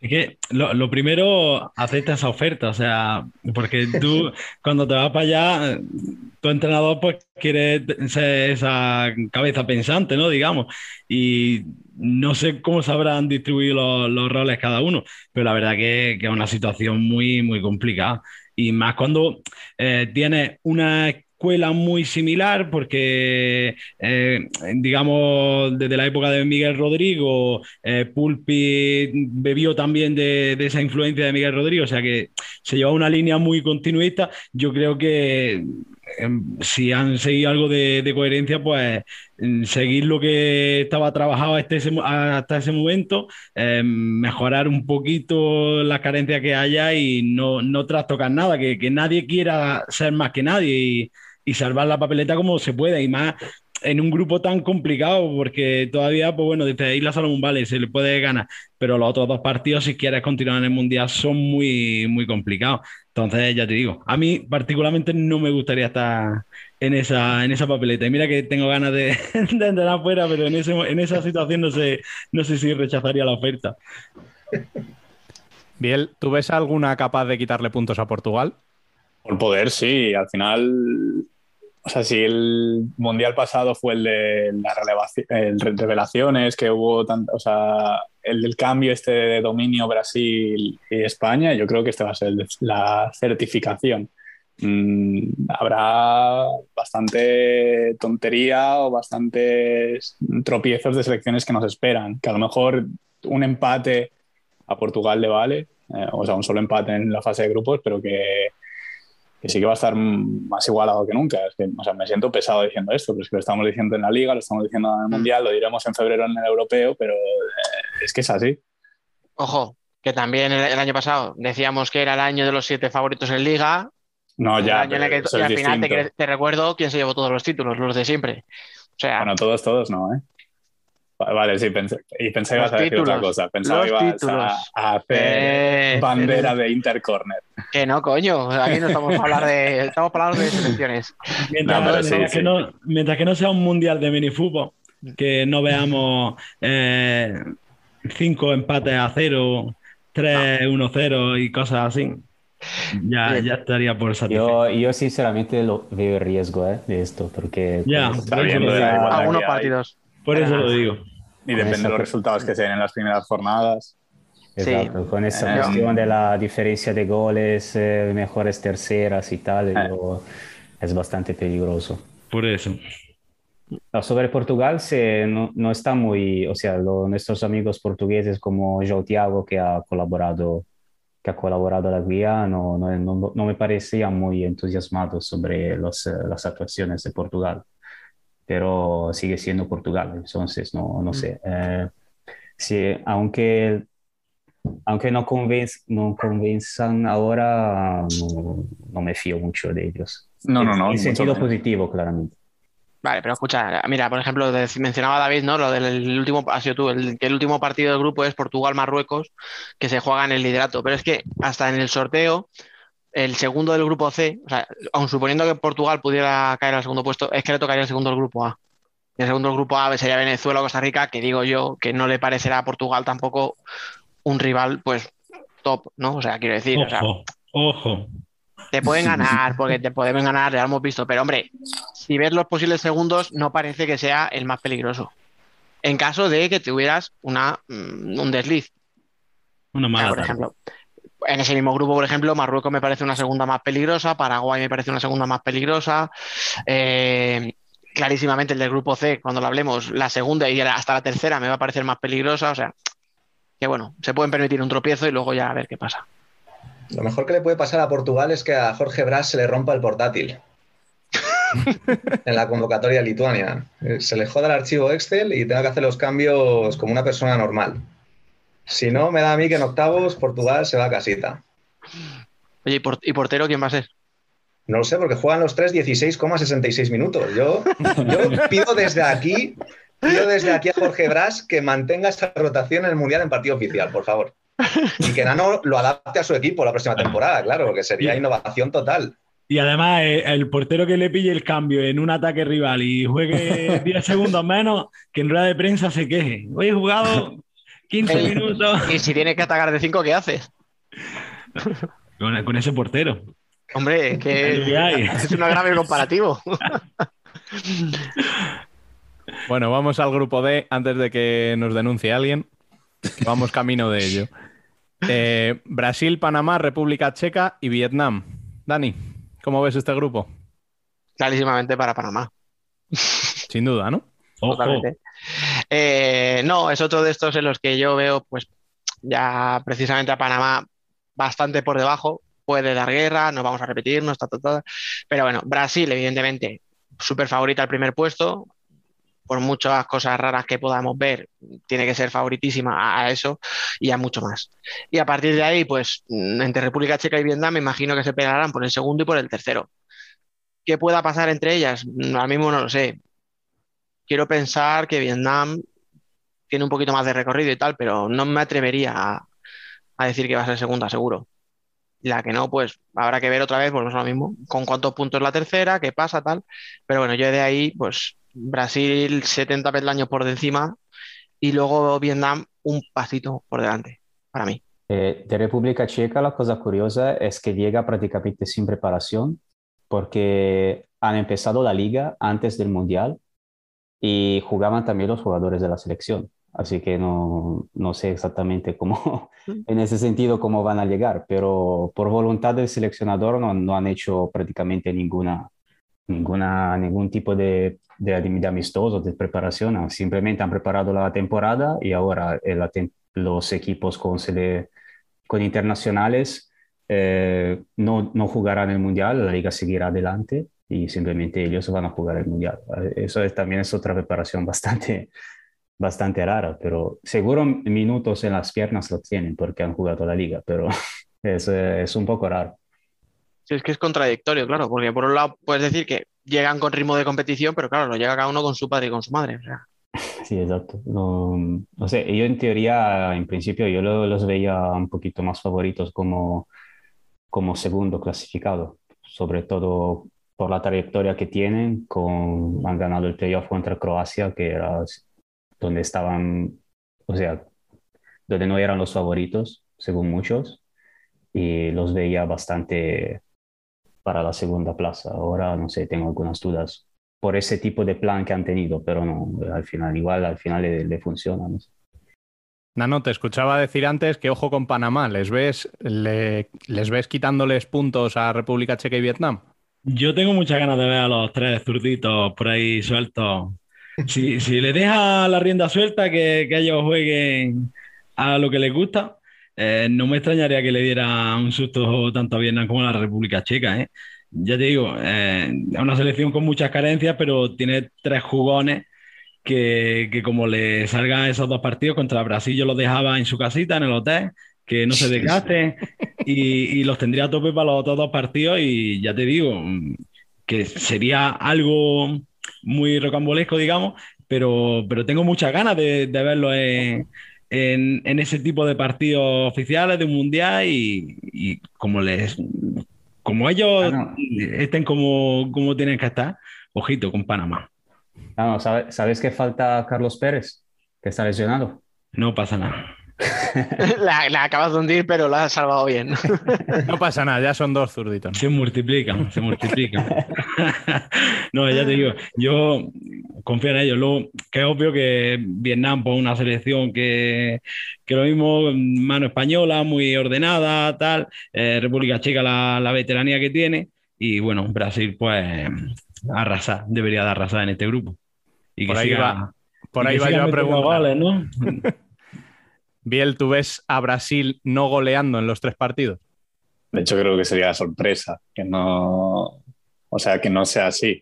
Eh, yo creo que es el claro favorito. O sea, luego ya hablaremos de eso, pero Brasil es el favorito. O sea, pero creo que va un par de peldaños del segundo y del tercero. Mm, no solo por obligación histórica, sino por las, o sea, los jugadores que llevan, eh, el bloque que tienen. El resto de selecciones, o sea, no es que haya bajado un poco. Por ejemplo, nosotros pues estamos en, ese, en esa transición de generación. Eh, Argentina obviamente va a dar guerra, pero yo creo que Brasil es el gran candidato. O sea, es que tú decías, hombre por hombre, Brasil, el primer quinteto te puede ganar el Mundial y el segundo también. O sea, joder. Y, y casi el tercero. Es que el tercero juega mejor que el segundo y que el primero. Pues si les ves jugar, Rocha y Bruno...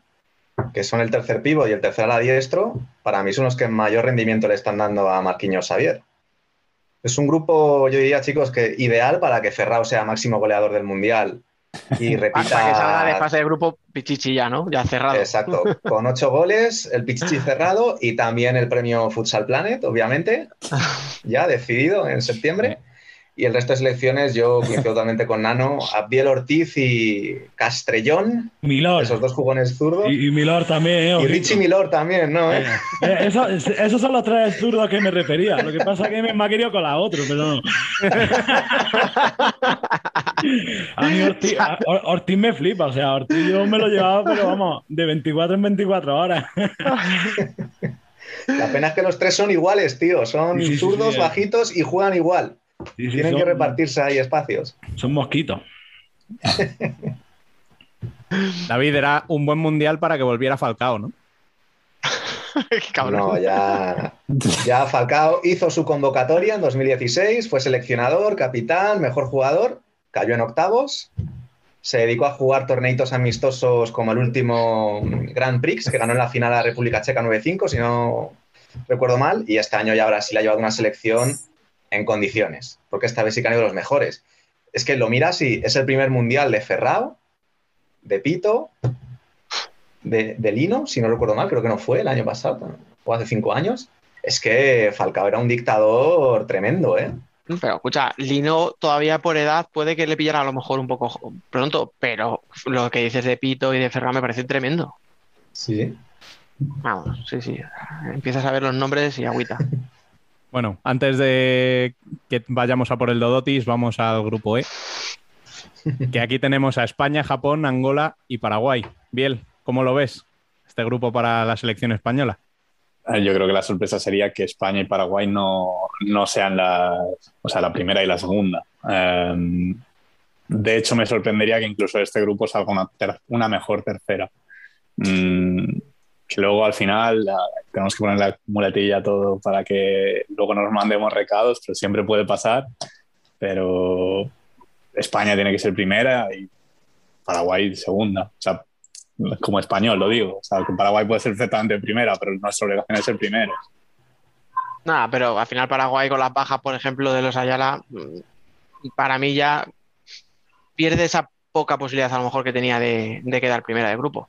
Mm. O sea, sí, la, eh, el Cuco Salas se, se, vuelve, se ha vuelto en el líder de la, de la selección de, la, de Paraguay ahora. Eh, sin, sin los Ayala es, eh, ha sido bastante una, sorprendente no verlos en la, en la convocatoria porque bueno, eran fundamentales eh, en la selección y, y ahora a ver, a ver cómo funciona. Claramente... Ver Paraguay sin Ayala es, es prácticamente otro equipo, un equipo nuevo, sino es bastante una incógnita. Pero sí, con, eh, siguen, eh, sigue siendo eh, los Salas, que también son la otra, eh, la otra dupla de hermanos que, mm. que, que, que, hacen, que dan, dan su contribución importante. David, eh, te he visto muy pesimista estos días en Twitter con la selección española. ¿Tú crees que pasamos a octavos? Hombre, Chilaver nos ha echado una mano, dejando fuera a los Ayala y a Neto Veiga, su único brasileño nacionalizado.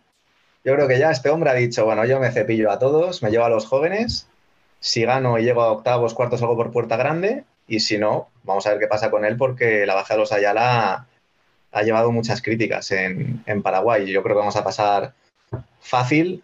Japón ha mejorado mucho, no es esa selección a la que le metimos nueve uno, en el parque corredor, si no, si no estoy equivocado, y creo que tiene posibilidades de pasar. Yo estoy interesadísimo en ver qué hace Angola, de Manosele, yo, Guga, y lo que más me llama la atención de Angola es que podría haber llevado un equipazo aún mejor, porque llamó a Vinjova, bueno, Vinjova tampoco habría contribuido a que fuera un equipazo, ¿no? Pero Dil de Yaragua, Dil de Yaragua y Yegas de la Superliga Rusa, si hubiera llevado esos dos jugones... Yo metía cien por ciento a Angola en, en octavos porque es una selección que nos va a sorprender. De las que le gustan a Nano, con frescura, uno contra uno y atrevimiento. Sí, quizá daban ese, esa ayuda un poquito más en defensa, ¿no? Porque sí, esa, ese juego tan atrevido, pero luego da, pueden hacer daños con, con ese... porque no, parecen muy, no, no parecían muy organi- organizados en la fase en, en defensa. Es de... en lo que he visto contra, por ejemplo, contra, contra Portugal, que han jugado muy bien, pero algún, en, algunos, en algunos episodios parecía muy que pueden darte algún regalo en, en, en esta fase, pero, pero sí, es seguramente otra selección muy interesante. Porque... Pero por lo menos la ves y te diviertes, y ves cosas diferentes, y sales de, sí, sí, eso seguro, del hermetismo de, ese, de esa jaula. Pero escucha, dos cosas. Yo como Biel no creo que de aquí el tercero se clasifique, no me sorprendería que fuera Angola la tercera, o sea, no, no la descarto en absoluto, pero no creo que le dé. Y, y otra cosa, el que no haya visto nunca Angola, yo habré visto dos ratines contados, que no se espere, un, porque sean africanos, un equipo fuerte, de tíos de metro noventa, con un físico portentoso, o sea, son tíos pequeñajos, que corren mucho, eh, técnicos, o sea, pero es otra cosa. O sea, que nadie espere la típica selección africana potente, no sé qué. De esto, como hemos hablado tú y yo, Emen, alguna vez, ¿no? Los tópicos que siempre se dicen cuando no sabes qué decir, o sea, que no esperemos eso. Por eso yo creo que a Japón le puede hacer un lío, pero claro, en condiciones normales España y Paraguay deberían golearla y eso debería arrastrarle luego de, posi- de, una, de cara a clasificarse para, para octavos. Bueno, han ganado, han ganado con Venezuela, Angola, ¿eh?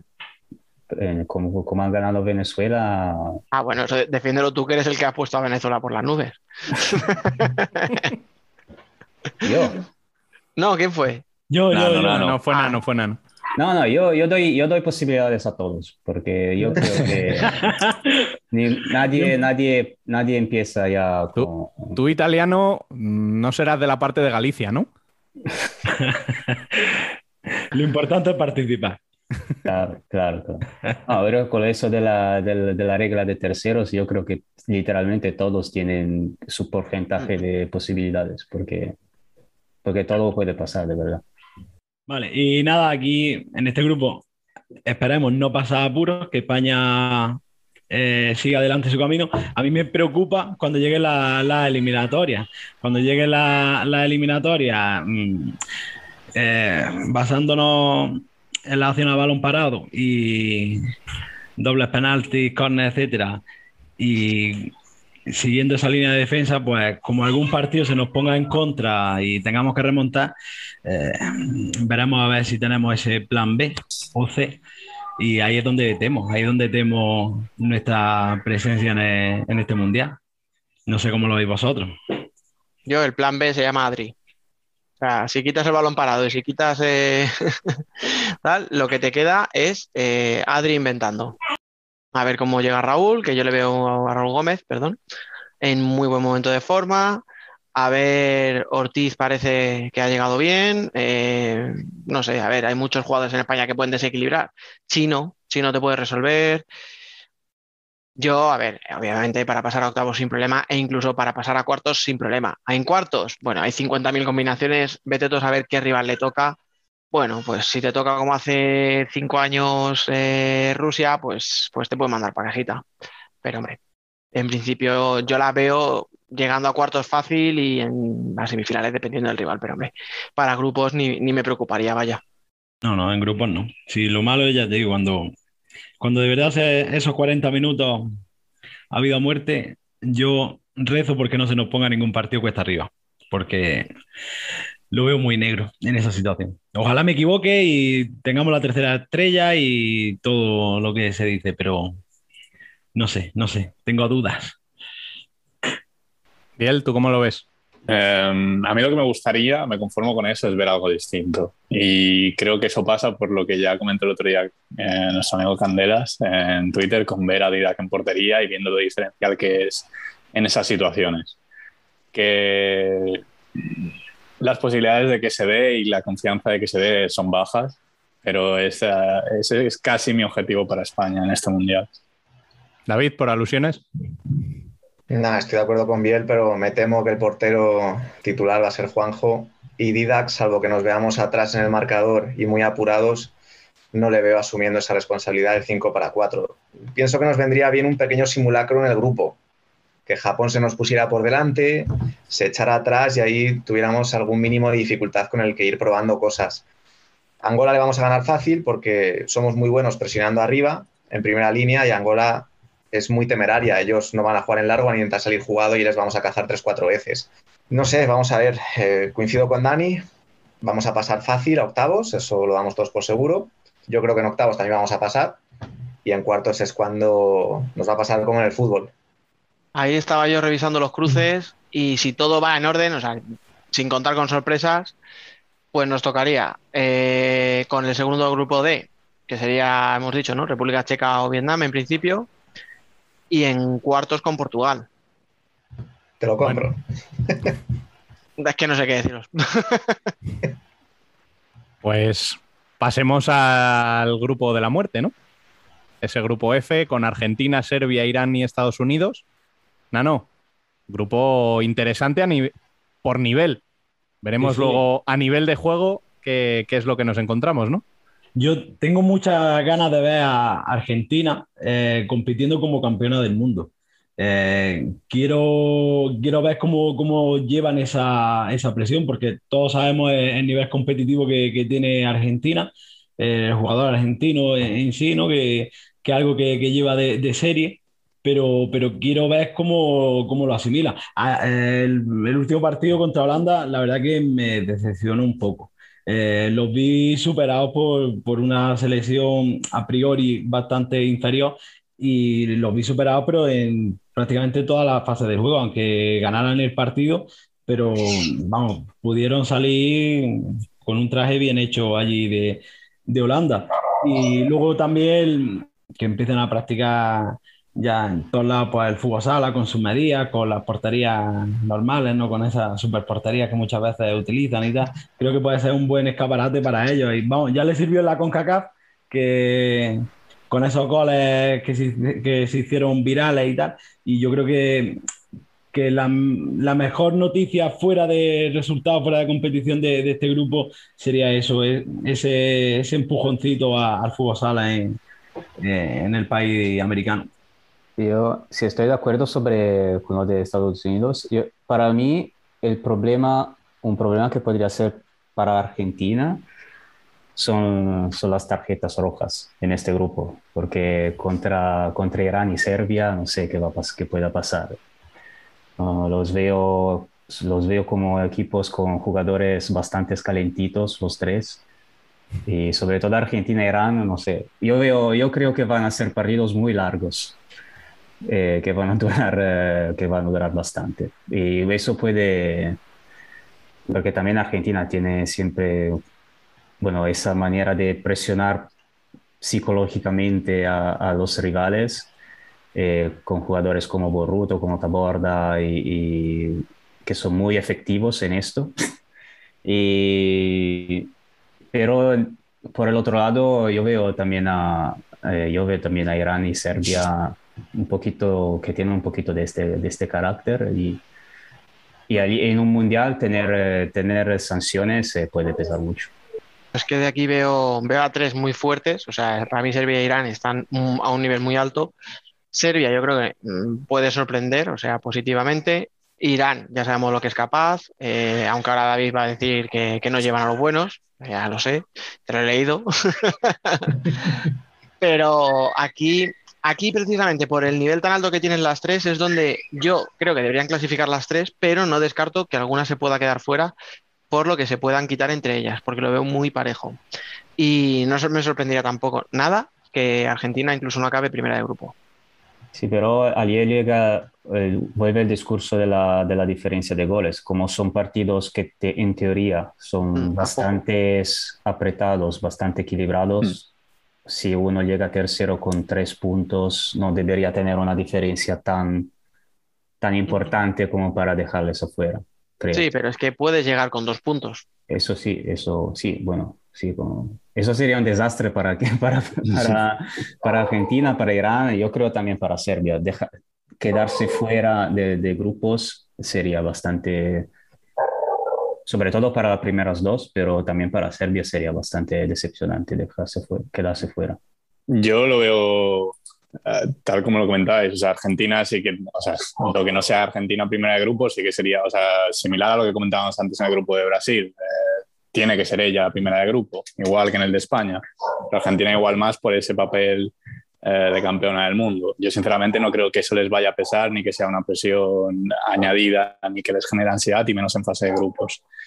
y luego lo que vaya a pasar entre esas tres selecciones que igual sí que están más parejas entre ellas. Mm, por eso le preguntaba a Nano si se veía más fácil eh, esa mejor tercera en un caso donde todos están muy igualados o en los que está claro cuál va a ser uno de los favoritos.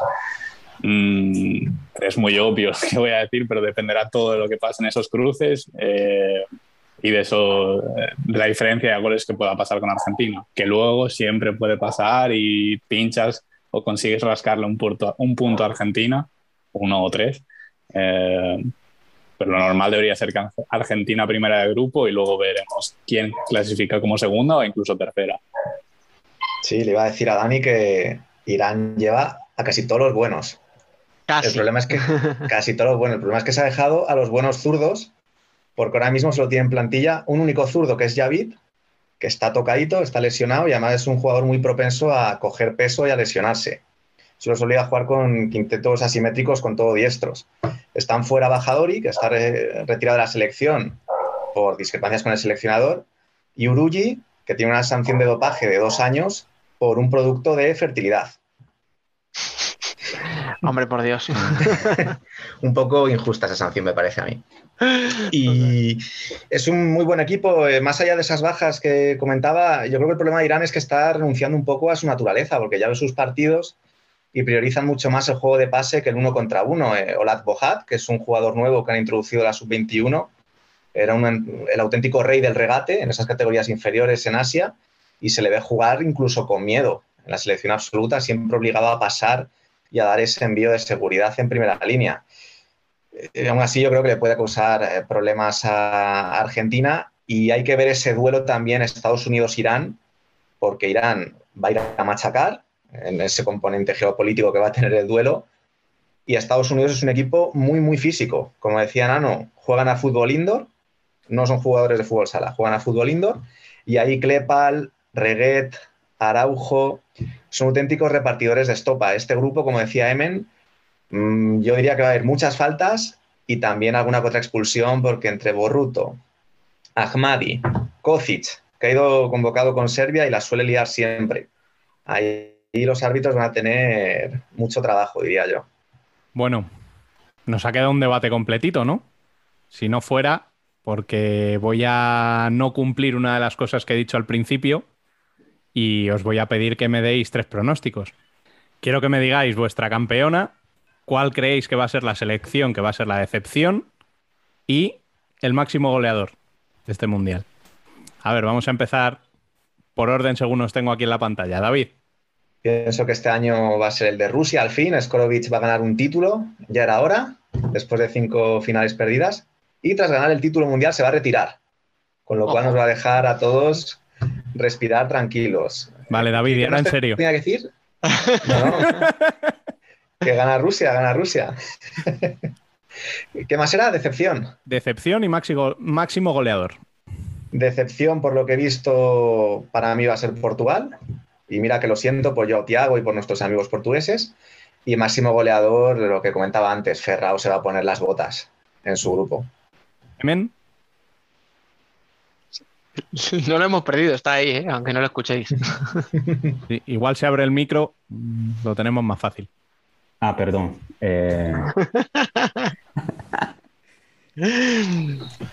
eh, no, de, quería decir, yo, yo espero, mi sueño es una final inédita. O sea, si, que, tenga, que haya un nuevo campeón. Eh, así que, no sé, algo como, o sea, Irán, Rusia o... Eh, no sé. Entonces eh, yo, yo quiero un nuevo campeón y voy a decir eh, voy a decir Irán, y, y como, como máximo goleador yo también digo Ferrao, porque eso, eso en la fase de grupos con alguna, con alguna goleada se puede, se puede sacar fácilmente. Y la decepción, uh, o sea, voy, a, voy a decir Kazajistán, porque también se espera bastante de, de Kazajistán, pero ahora tengo, tengo muchas dudas. Nano. Vamos a ver. Yo creo que, que volvemos a los campeones de siempre, y yo creo que, que Brasil este año vuelve a, a levantar título. Como máximo goleador, coincido con mis compañeros, creo que la fase de grupo va, va a marcar esa diferencia y, y Ferrao va a arrasar. Y como decisión lo he dicho antes, y, y es una pesadilla que tengo, pero creo que, que tenemos tanta ansiedad por, por este Mundial de, después de, de un año más de espera y tal, que creo que el, la decisión va a ser el Mundial en sí. Por el tipo de partidos que nos vamos a encontrar, por esa prioridad defensiva, por esos eh, resultados cortos. Ojalá me equivoque y, y me restreguéis este corte todo el año, pero creo que, que puede ser una, una decisión de cara al espectador, sobre todo por, si recordamos eh, dos mundiales atrás, por ejemplo. Eh, ese espectáculo, ese fútbol sala más abierto, más sin, sin tanta jaula a los equipos, y creo que, que puede ser eso, una, una decisión genérica. Esperemos que no. ¿Aceptamos barco o le hacemos decir una selección como al resto? Hombre, es lo suyo, ¿no? Una selección. Hombre, España. Debe venir. Biel. Eh, pensaba que iba a copiar con lo que estaba diciendo. Eh, voy a hacer un mix entre Nano y Yemen. Eh, yo creo que la campeona va a ser Brasil, ya lo he dicho antes. Eh, siguiendo con Brasil, creo que Ferrao va a ser el, el, el máximo goleador.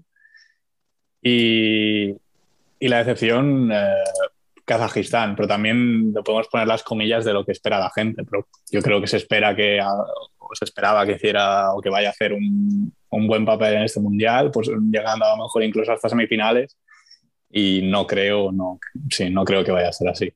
Dani. Pues por no repetir Ferrao, que lo habéis dicho todos, voy a decir Pito, que no tiene ese hambre que tiene Ferrao, pero es que es verdad, o sea, va a salir Brasil de la fase de grupos con veinte goles a favor, y con eso yo creo que ya le va a dar, porque es que no creo que ninguna selección llegue a esa cifra, aunque jugaran hasta la final prácticamente, con lo cual ahí tiene mucho ganado Brasil. Eh, y aquí viene la cosa divertida, o sea, no voy a poner, no voy a innovar, campeón Brasil, porque lo hemos mencionado, que me parece muy fuerte, con diferencia plantilla la mejor, luego puede pasar lo que tenga que pasar, etcétera, etcétera.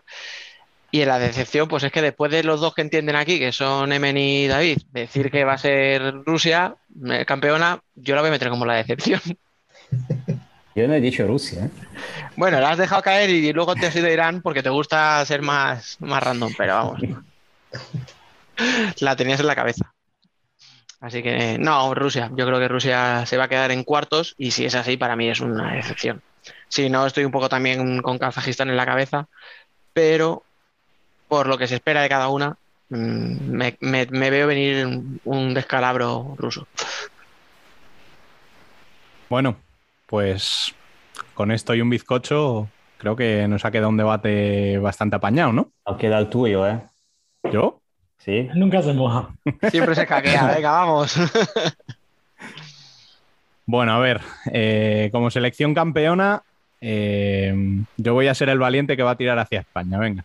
Nano los ponía como la decepción, pero, pero yo tengo que tirar por ahí. Eh... Como máximo goleador, eh, es que decir a alguien que no sea de Brasil, viendo el grupo que tienen, es casi que absurdo. Voy a tirar por Rodrigo. Igual tira muchos dobles. Y como decepción, pues yo me voy a ir por la campeona, por Argentina. O sea, para mí, después de ser campeón, todo lo que no sea meterse en semifinales, eh, sería una decepción, y no lo veo tan claro que vayan a estar ahí. Así que ahí van, ahí van mis tres. Bien, valiente, bien. Bueno, pues lo dicho, eh, Emen, esta fusión que hemos hecho aquí en el debate hoy nos deja sin Worldwide para, para estos programas. Así que gracias y hasta dentro de un par de semanitas, ¿no? Eh, gracias a vosotros, y a ver cómo, si consigamos alguna manera para comunicar desde Lituania. A ver. Eso es. Eh, Nano, David... Muchísimas gracias por estar aquí en este primer programa y haberos lanzado al ruedo con, con esa pedazo de guía. Un placer. Pero el mérito es vuestro, ¿eh? Yo hice tres equipos solo de veinticuatro. Tampoco me lo ocurre mucho. Tres horas, o sea, tres equipos son, son horas de trabajo. Nada, sí, sí. Yo por mi parte un placer. Siempre, siempre que se pueda echar una, una mano, ahí vamos a estar. Sin que, que nada, eh, siempre agradecido a vosotros. Biel, viendo lo que hemos hablado antes, mmm, interpreto que no debutamos con columna esta semana, ¿no? Esta semana no, me, me reservo, no sé si para el Mundial, eh, en qué momento, pero, pero llegará, llegará. Y tú, Dani, te quedas ahora al arranque de Jason Futsal, ¿verdad? Por supuesto. Yo ya sabes que aquí, si se puede, me quedo todo. Pues nada, ahí seguimos.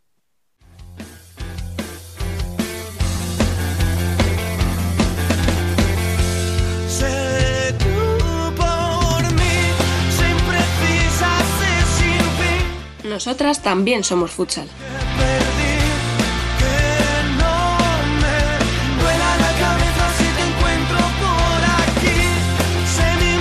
Y si nervios nos produce el Mundial, no menos tenemos ante lo que se avecina esta temporada en el futsal femenino, donde además del segundo europeo de selecciones de la historia, tendremos una liga en condiciones, por fin.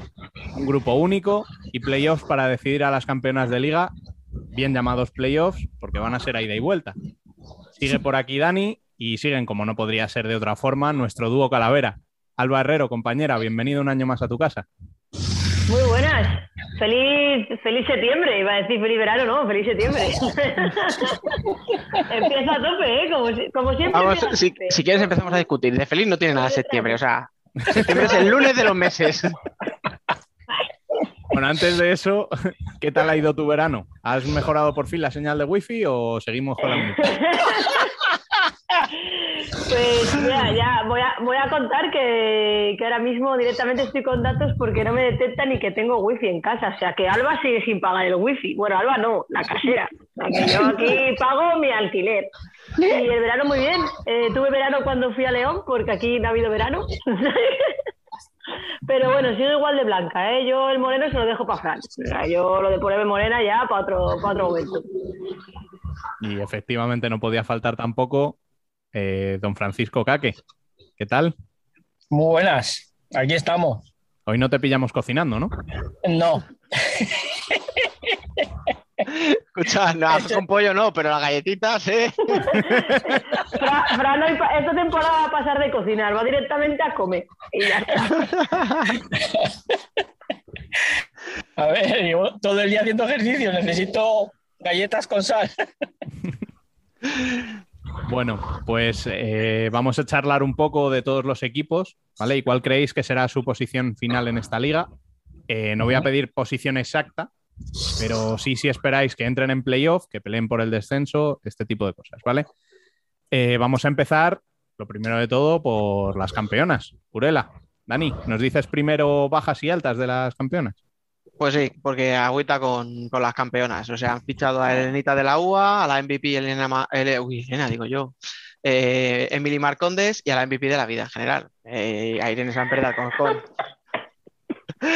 Sí, eh, cosas que no cambian. Año nuevo, Dani sigue por las mismas. Efectivamente. Vale. Y nada, son, son baja Luisa Mayara y Yane, que se van las dos a pollo. Además han cambiado de entrenador, sale Julio Delgado y entra, entra entre comillas, porque ya era el segundo, Lucas.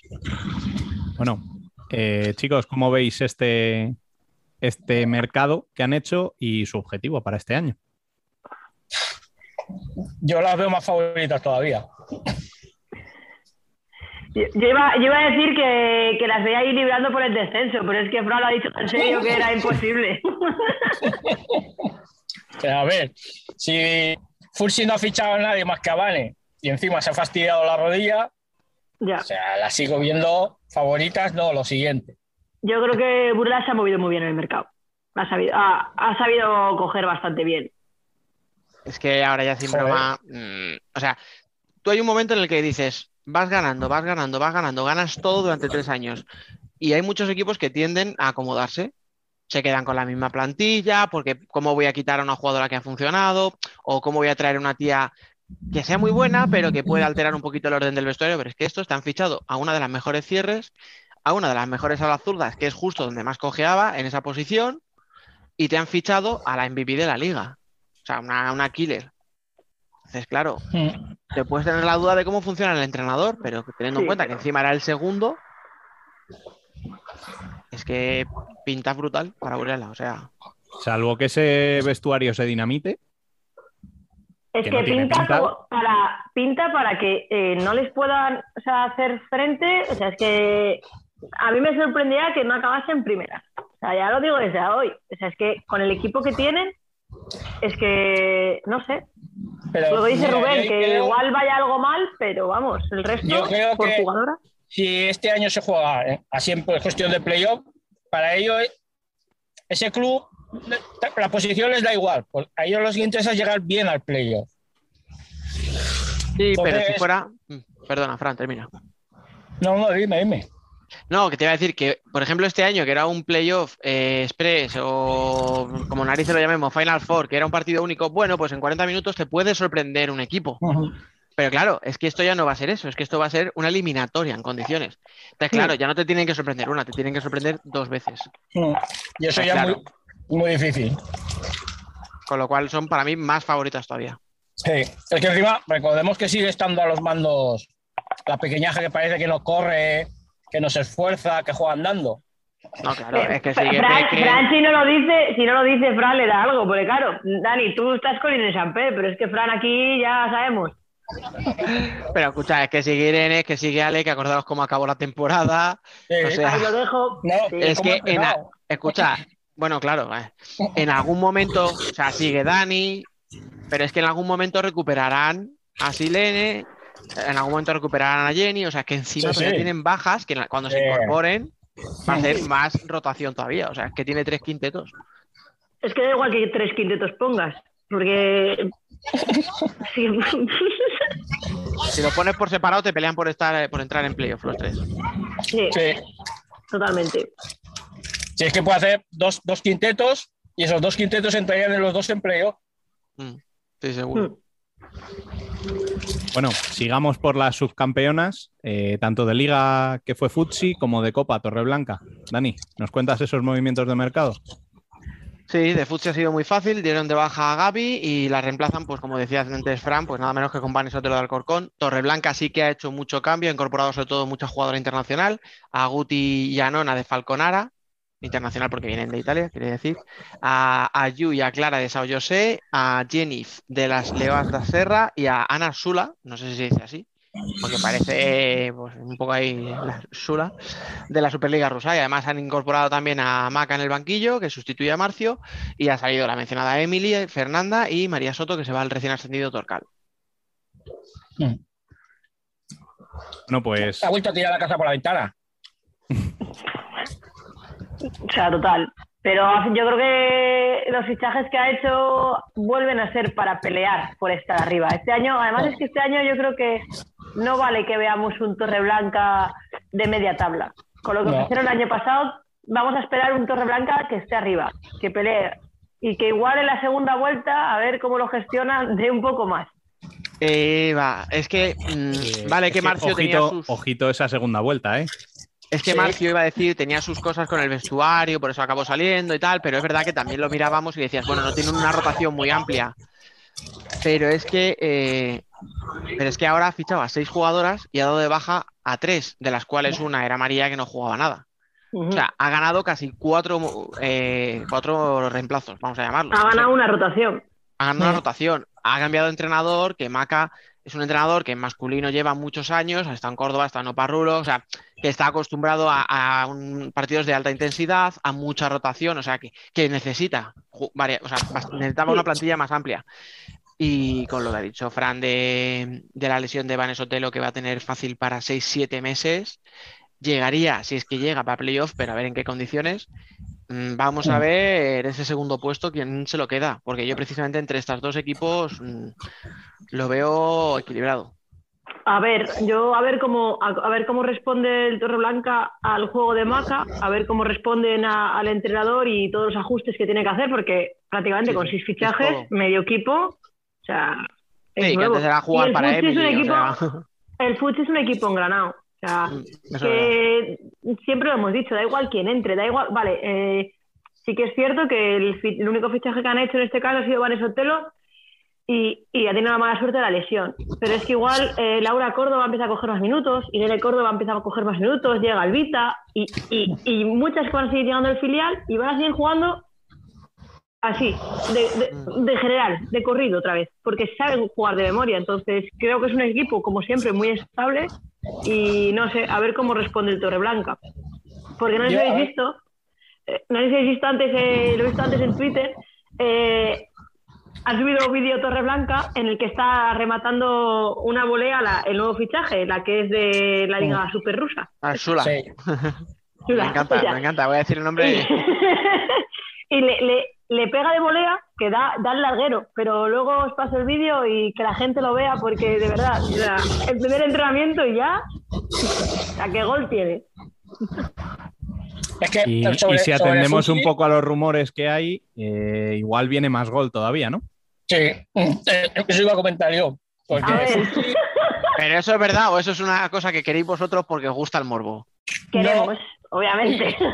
Hombre, yo, ver, yo quiero estoy, que todas las mejores bien. Jugadores estén aquí. Pero... Sí, y, y se rumorea demasiado ya. O sea, se rumorea demasiado ya. Hablar, no habléis en clave, que habrá gente que no sepa de qué hablamos. Por dinero Torreblanca no tiene problema, así que... Sí, iba a decir eso yo, o sea, otra cosa no, pero tú dirías al señor Torreblanca, ¿a quién? Y te lo trae, o sea, por pasta será. Bueno, Rubén, bueno, pues vi de quién estamos hablando, venga, ya que estás ahí... A ver, yo estoy hablando de Amandiña, ni más ni menos. Hablábamos, que, hablábamos la de la ha, misma. La que ha considerado eh, en los últimos premios como mejor jugadora del mundo. Bueno, los últimos, los últimos, los últimos cinco o seis, ¿no? O sea, van. Seis, los últimos desde que tengo memoria, yo creo, madre. Sí, mía. Van seis ya. Pero bueno, sí, o sea, si lo, a ver, sería la quinta. O sea, si lo consiguiera, sería la quinta. Lo que pasa es que es verdad que FUTSI tiene un equipo muy estable, lo mismo de siempre, eso está a su favor. Si tuviera Vane, yo no tengo dudas en que la ponía... un pelín por detrás a lo mejor de Burela, pero, pero claramente por delante de Torreblanca.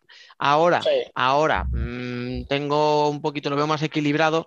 Es verdad que unos tienen que conjuntarlo, las otras lo tienen conjuntado, pero también es verdad que FUTSI tiene una rotación muy veterana, una primera rotación. O sea, el quinteto con Ame, Leti, Yu y, y, Ari. y, Ari. y Ari.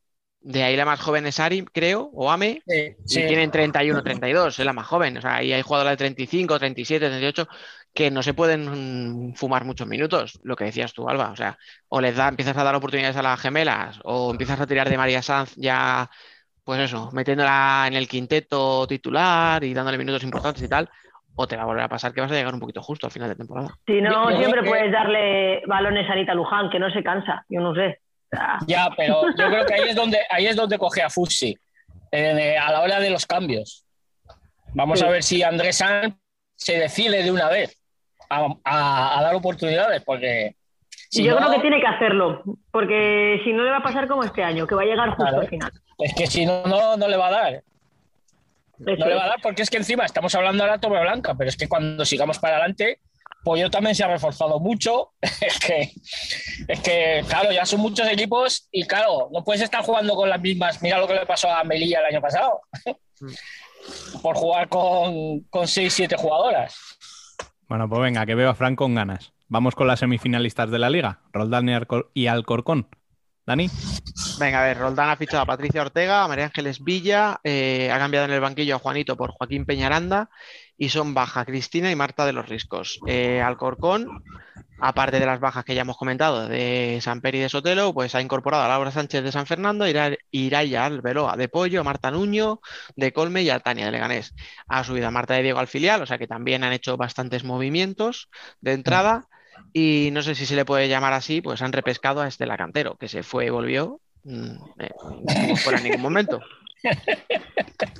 Hizo amago. Sí. A mí, Alcorcón, es que además lo he visto este fin de semana en el torneo este de Cancello, Concello, como se llame. Concello. A tope eh, con el gallego, ¿eh? Nuestro, nuestro amigo Piru tiene trabajo allí. Tiene faena. Hombre. Pero porque ha fichado, ha cambiado bastante equipo, entonces... Sí. Y también ha perdido a dos de las jugadoras que... ¿Cómo decir? Que igual manejaban, el, llevaban el juego, el peso no, principal del no. equipo. Igual, igual, igual. Pero escucha. Igual, ¿cuántos digo... goles fue Vanesotelo el año pasado para Alcorcón? veinte, no sé cuántos, veintiocho, veintinueve, no sé. No sé, hablo de memoria.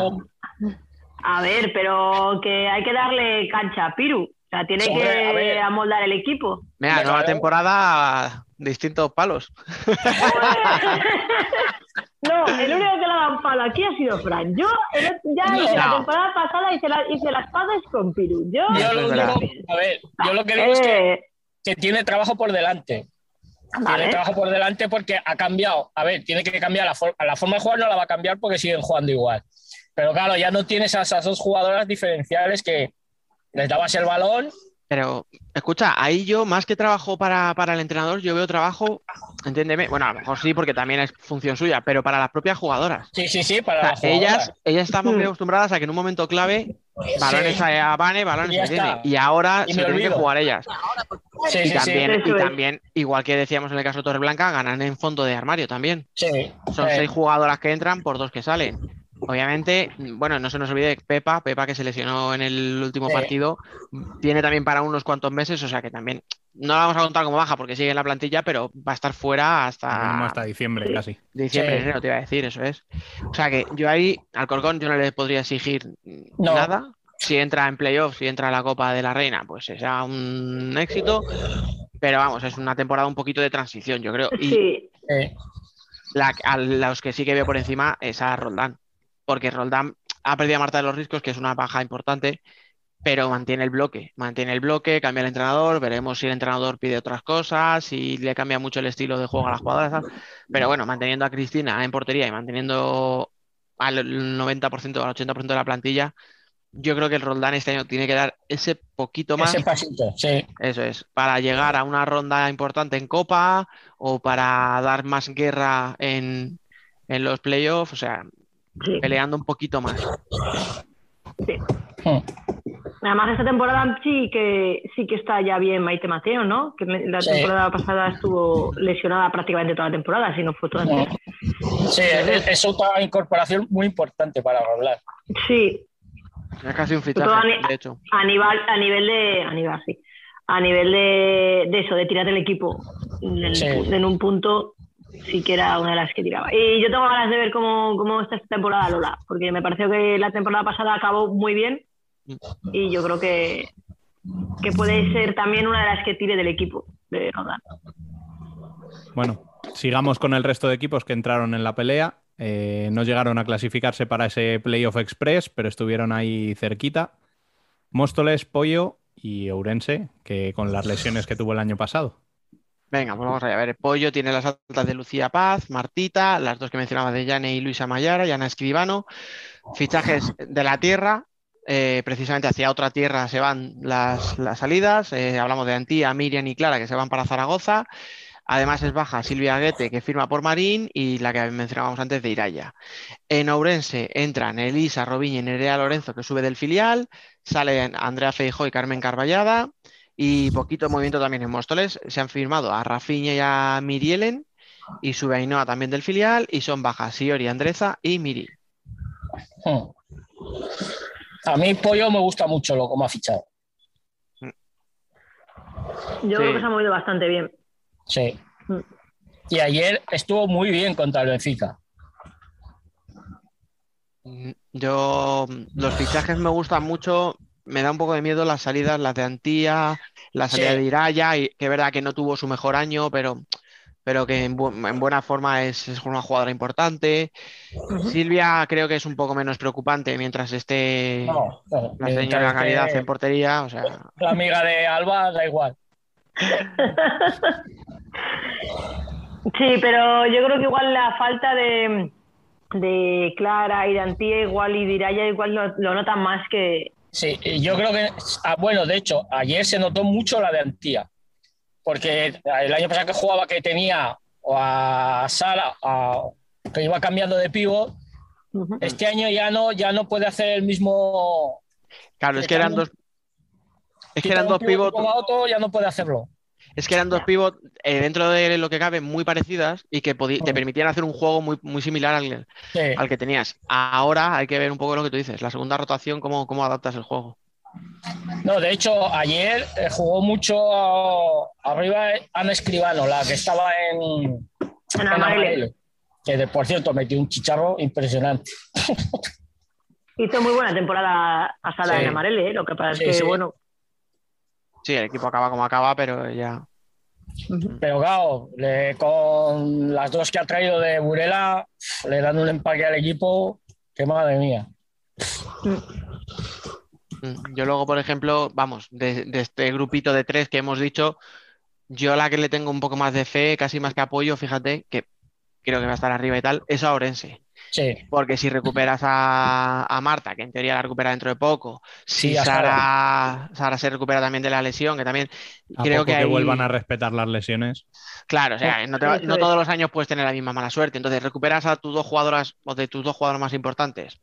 Has firmado, bueno, no son nombres muy, muy importantes, pero bueno, son tres jugadoras al final. Eh. Bueno, ya, ya os digo, o sea, habría que ver lo mismo. Andrea Feijó no tuvo el año, a lo mejor, que se esperaba en ella, por eso no ha importado tanto que salga y tal. Bueno, pero, pero yo creo que Orense sí que puede volver a estar a, arriba. Y pues eso, sí. como, como son, equipo guerrero, por culero, vamos, hablando claro. Sí, y si, y si está Sara, ya sabéis que el equipo cambia muchísimo. Si está Sara arriba, el equipo cambia muchísimo. Claro, es que todo depende cómo salgan de las lesiones Marta y Sara. Yo creo que esas son los dos fichajes, por así decirlo, más importantes que tiene, sí. que ha hecho Urense esta, en, esta, en este verano. A mí de los tres estos, el que menos me, el que menos me dice es Móstoles. Porque al final, si os acordáis, cuando estuvo aquí con nosotros las últimas semanas Alicia Benete, ella misma decía que el equipo se le había quedado un poquito corta de plantilla, que se le había hecho la temporada sí. muy larga... etcétera, etcétera, y no veo que haya hecho movimientos como para no. solucionarlos al final. Ha sido cambiar, de hecho, o sea, sales un poco entre comillas perdiendo porque pierdes tres jugadoras y subes una de filial y dos fichajes, o sea, y además jugadoras importantes, o sea, bueno, si Ori y Andrezán no eran las crack del equipo, pero te daban buenos minutos. Sí. Entonces, bueno, habrá que ver cómo llegan las nuevas. ¿Cómo se les hace de largo la temporada? A ver. Eh. Sí, yo creo que va a ser eso, harán la, la primera vuelta a morir, como el año pasado, y a ver hasta dónde le llega la fuerza. Y a intentar vivir de las rentas de la primera vuelta. Sí, y si Benete sigue enchufándolas, pues estaremos ahí. Fíjate que yo las veo incluso un poco al contrario de lo que puede ser Alcorcón este año. Ellas pueden empezar más fuertes, digamos, sí. y Alcorcón igual le cuesta arrancar. Y sin sí, embargo, a lo largo de que vaya avanzando la temporada, lo normal será que Alcorcón empiece a tirar hacia arriba y ellas empiezan a caerse un poco. Sí, sí es que además ayer eh, los dos partidos de Alcorcón se notaba eso, que el desajuste, que hay gente nueva y de hecho los, los contra Cidade que pierden el partido, los tres goles son de tres imprecisiones que tiene, de tres fallos de imprecisión y ahí, ahí sí. se, les, se les nota. Necesitan trabajo. Sí. Yo en el caso de Móstoles ya os digo que no me transmite mucho, o a lo mejor me equivoco, oye, pues mirad. Pero es más, yo ya lo dejo aquí. Veo a Leganés acabando por encima de Móstoles. Ahí, ahí siempre hay sus piques. Hay piques ahí, ¿eh? Hay sus piques, cuidado que... Por eso, por eso lo digo, por eso lo digo. A, a Alicia no va a querer volver a, a vernos en la vida, ¿no? Bueno, a ti, al menos. No, pero... es que aparte Leganés, Leganés ha, ha fichado bien, ¿eh?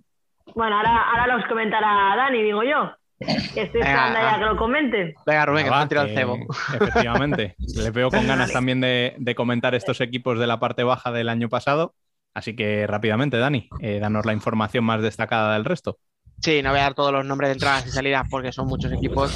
Haremos una previa en condiciones en la web, ahí se podrán ver todos los movimientos. Pero bueno, así destacado en la U A, que hizo muy buena temporada también. Se han retirado Mónica y Lara Terrés. Ya mencionábamos la salida de Elenita. Eh, otra retirada, esta de la de Peñas Plugues, se va Berta Velasco. En Rayo Majadahonda, en Rayo Majadahonda eh, hay un cambio en el banquillo, se va a Mondo y entra Carlos Moreno, otro amigo de la casa. Tenemos en todos los sitios. Y, y Leganés que mencionábamos, pues por ejemplo ha fichado a la Presi, a Natalia Uribe. Eh, Carlos Moreno, que además estaba de cumpleaños hoy. Estamos grabando sí. hoy. A día, día seis de septiembre es, es su cumpleaños. Ah, muchas felicidades desde aquí. Felicidades. Eso es. Y nada, ya para acabar así un poquito rápido de los recién ascendidos, pues mirar, Torcal ha hecho cinco fichajes, ha cambiado de entrenador, ha firmado a Víctor Quintero. El Juventud de Elche ha hecho otros cinco fichajes y Marín es el que menos, solo dos, pero claro, que dos. O sea, ha fichado a Silvia Guete y a Gaby. Ha fichado mal. Por eso, o sea... Es verdad que es el que más mantiene el bloque del año pasado, lo cual ya de inicio, sin, sinceramente, sin haberles visto jugar a los tres equipos, ya me parece una ventaja para mí. Sí. Sí, porque esa compenetración, esos fallos defensivos que suele haber, igual los evitas, en ese sentido. Mm. Evitas más. Pero, ¿qué iba a decir? Eh, Dani, ¿no, ¿no has dicho otro de los fichajes del Leganés? Que también soy muy fan. Venga, dilo, va. He dicho pues pinceladitas. De...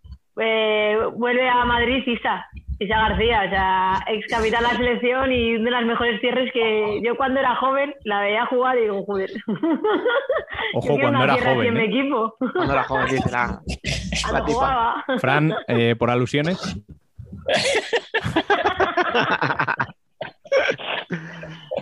No, no, su, yo por eso decía lo de Leganés, que el Leganés ha fichado bastante bien. Hombre. Escucha, eh, y sigue, y como siga Guti como acabó el año, agüita. No, por ejemplo. Eso te digo, o sea... Y que hizo muy buena temporada. Al final Leganés el año, hace dos años, el anterior no, el anterior, estuvo luchando por el descenso hasta que se paró la liga, sí, sí. hasta que se paró la liga, sí, porque no, estaban ahí. Sí. Y, el, y el año pasado casi casi le quedaron unas jornadas, pero estuvo, tuvo opciones de meterse en la, en el grupo de la parte alta. Sí, por eso, ahora, ahora entendéis por qué yo ya iba adelantando. Que yo ahí en el derbi ah, del sur que... veo a, a, a Leganés por encima, ¿no? Leganés, sí. Yo creo que se ha reforzado muy bien. Y si siguen la dinámica Poquito, que tenía el año bien. pasado, yo creo que, que sí, les, sí les veo con, con, con opción de estar por arriba. ¿Y qué más hemos dicho? Bueno, hemos hablado de un montón de equipos. Y ya no hemos comentado Sala Zaragoza. Pero porque Eso. el grueso de los fichajes, ya lo comentábamos, eran las tres que vienen de Pollo. A mí no me... No sé, no sé qué pensar con ese equipo. O sea, ficha jugadoras buenas, pero al final se ha quedado como un poco cojo porque parecía que iba a ser el agitador del mercado, que se sí. iba a llevar a un montón. O sea, son sí. gente para allí muy top. O sea, y, y han llegado buenas jugadoras, obviamente, pero no todo lo que se decía, ni mucho menos. Entonces tengo un poco de dudas, más allá de los extradeportivos, etcétera, etcétera, de qué va a pasar con el grupo. No, no termino de verlo. Yo tengo la misma opinión que ten, tuve a, a, final, a final de la temporada pasada. De, me parece que depende mucho también de, de cómo sepan llevar el equipo.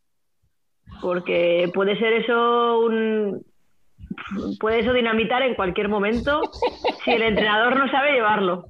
Hay que mucha gente nueva, mucha gente que juega mucho, no sé.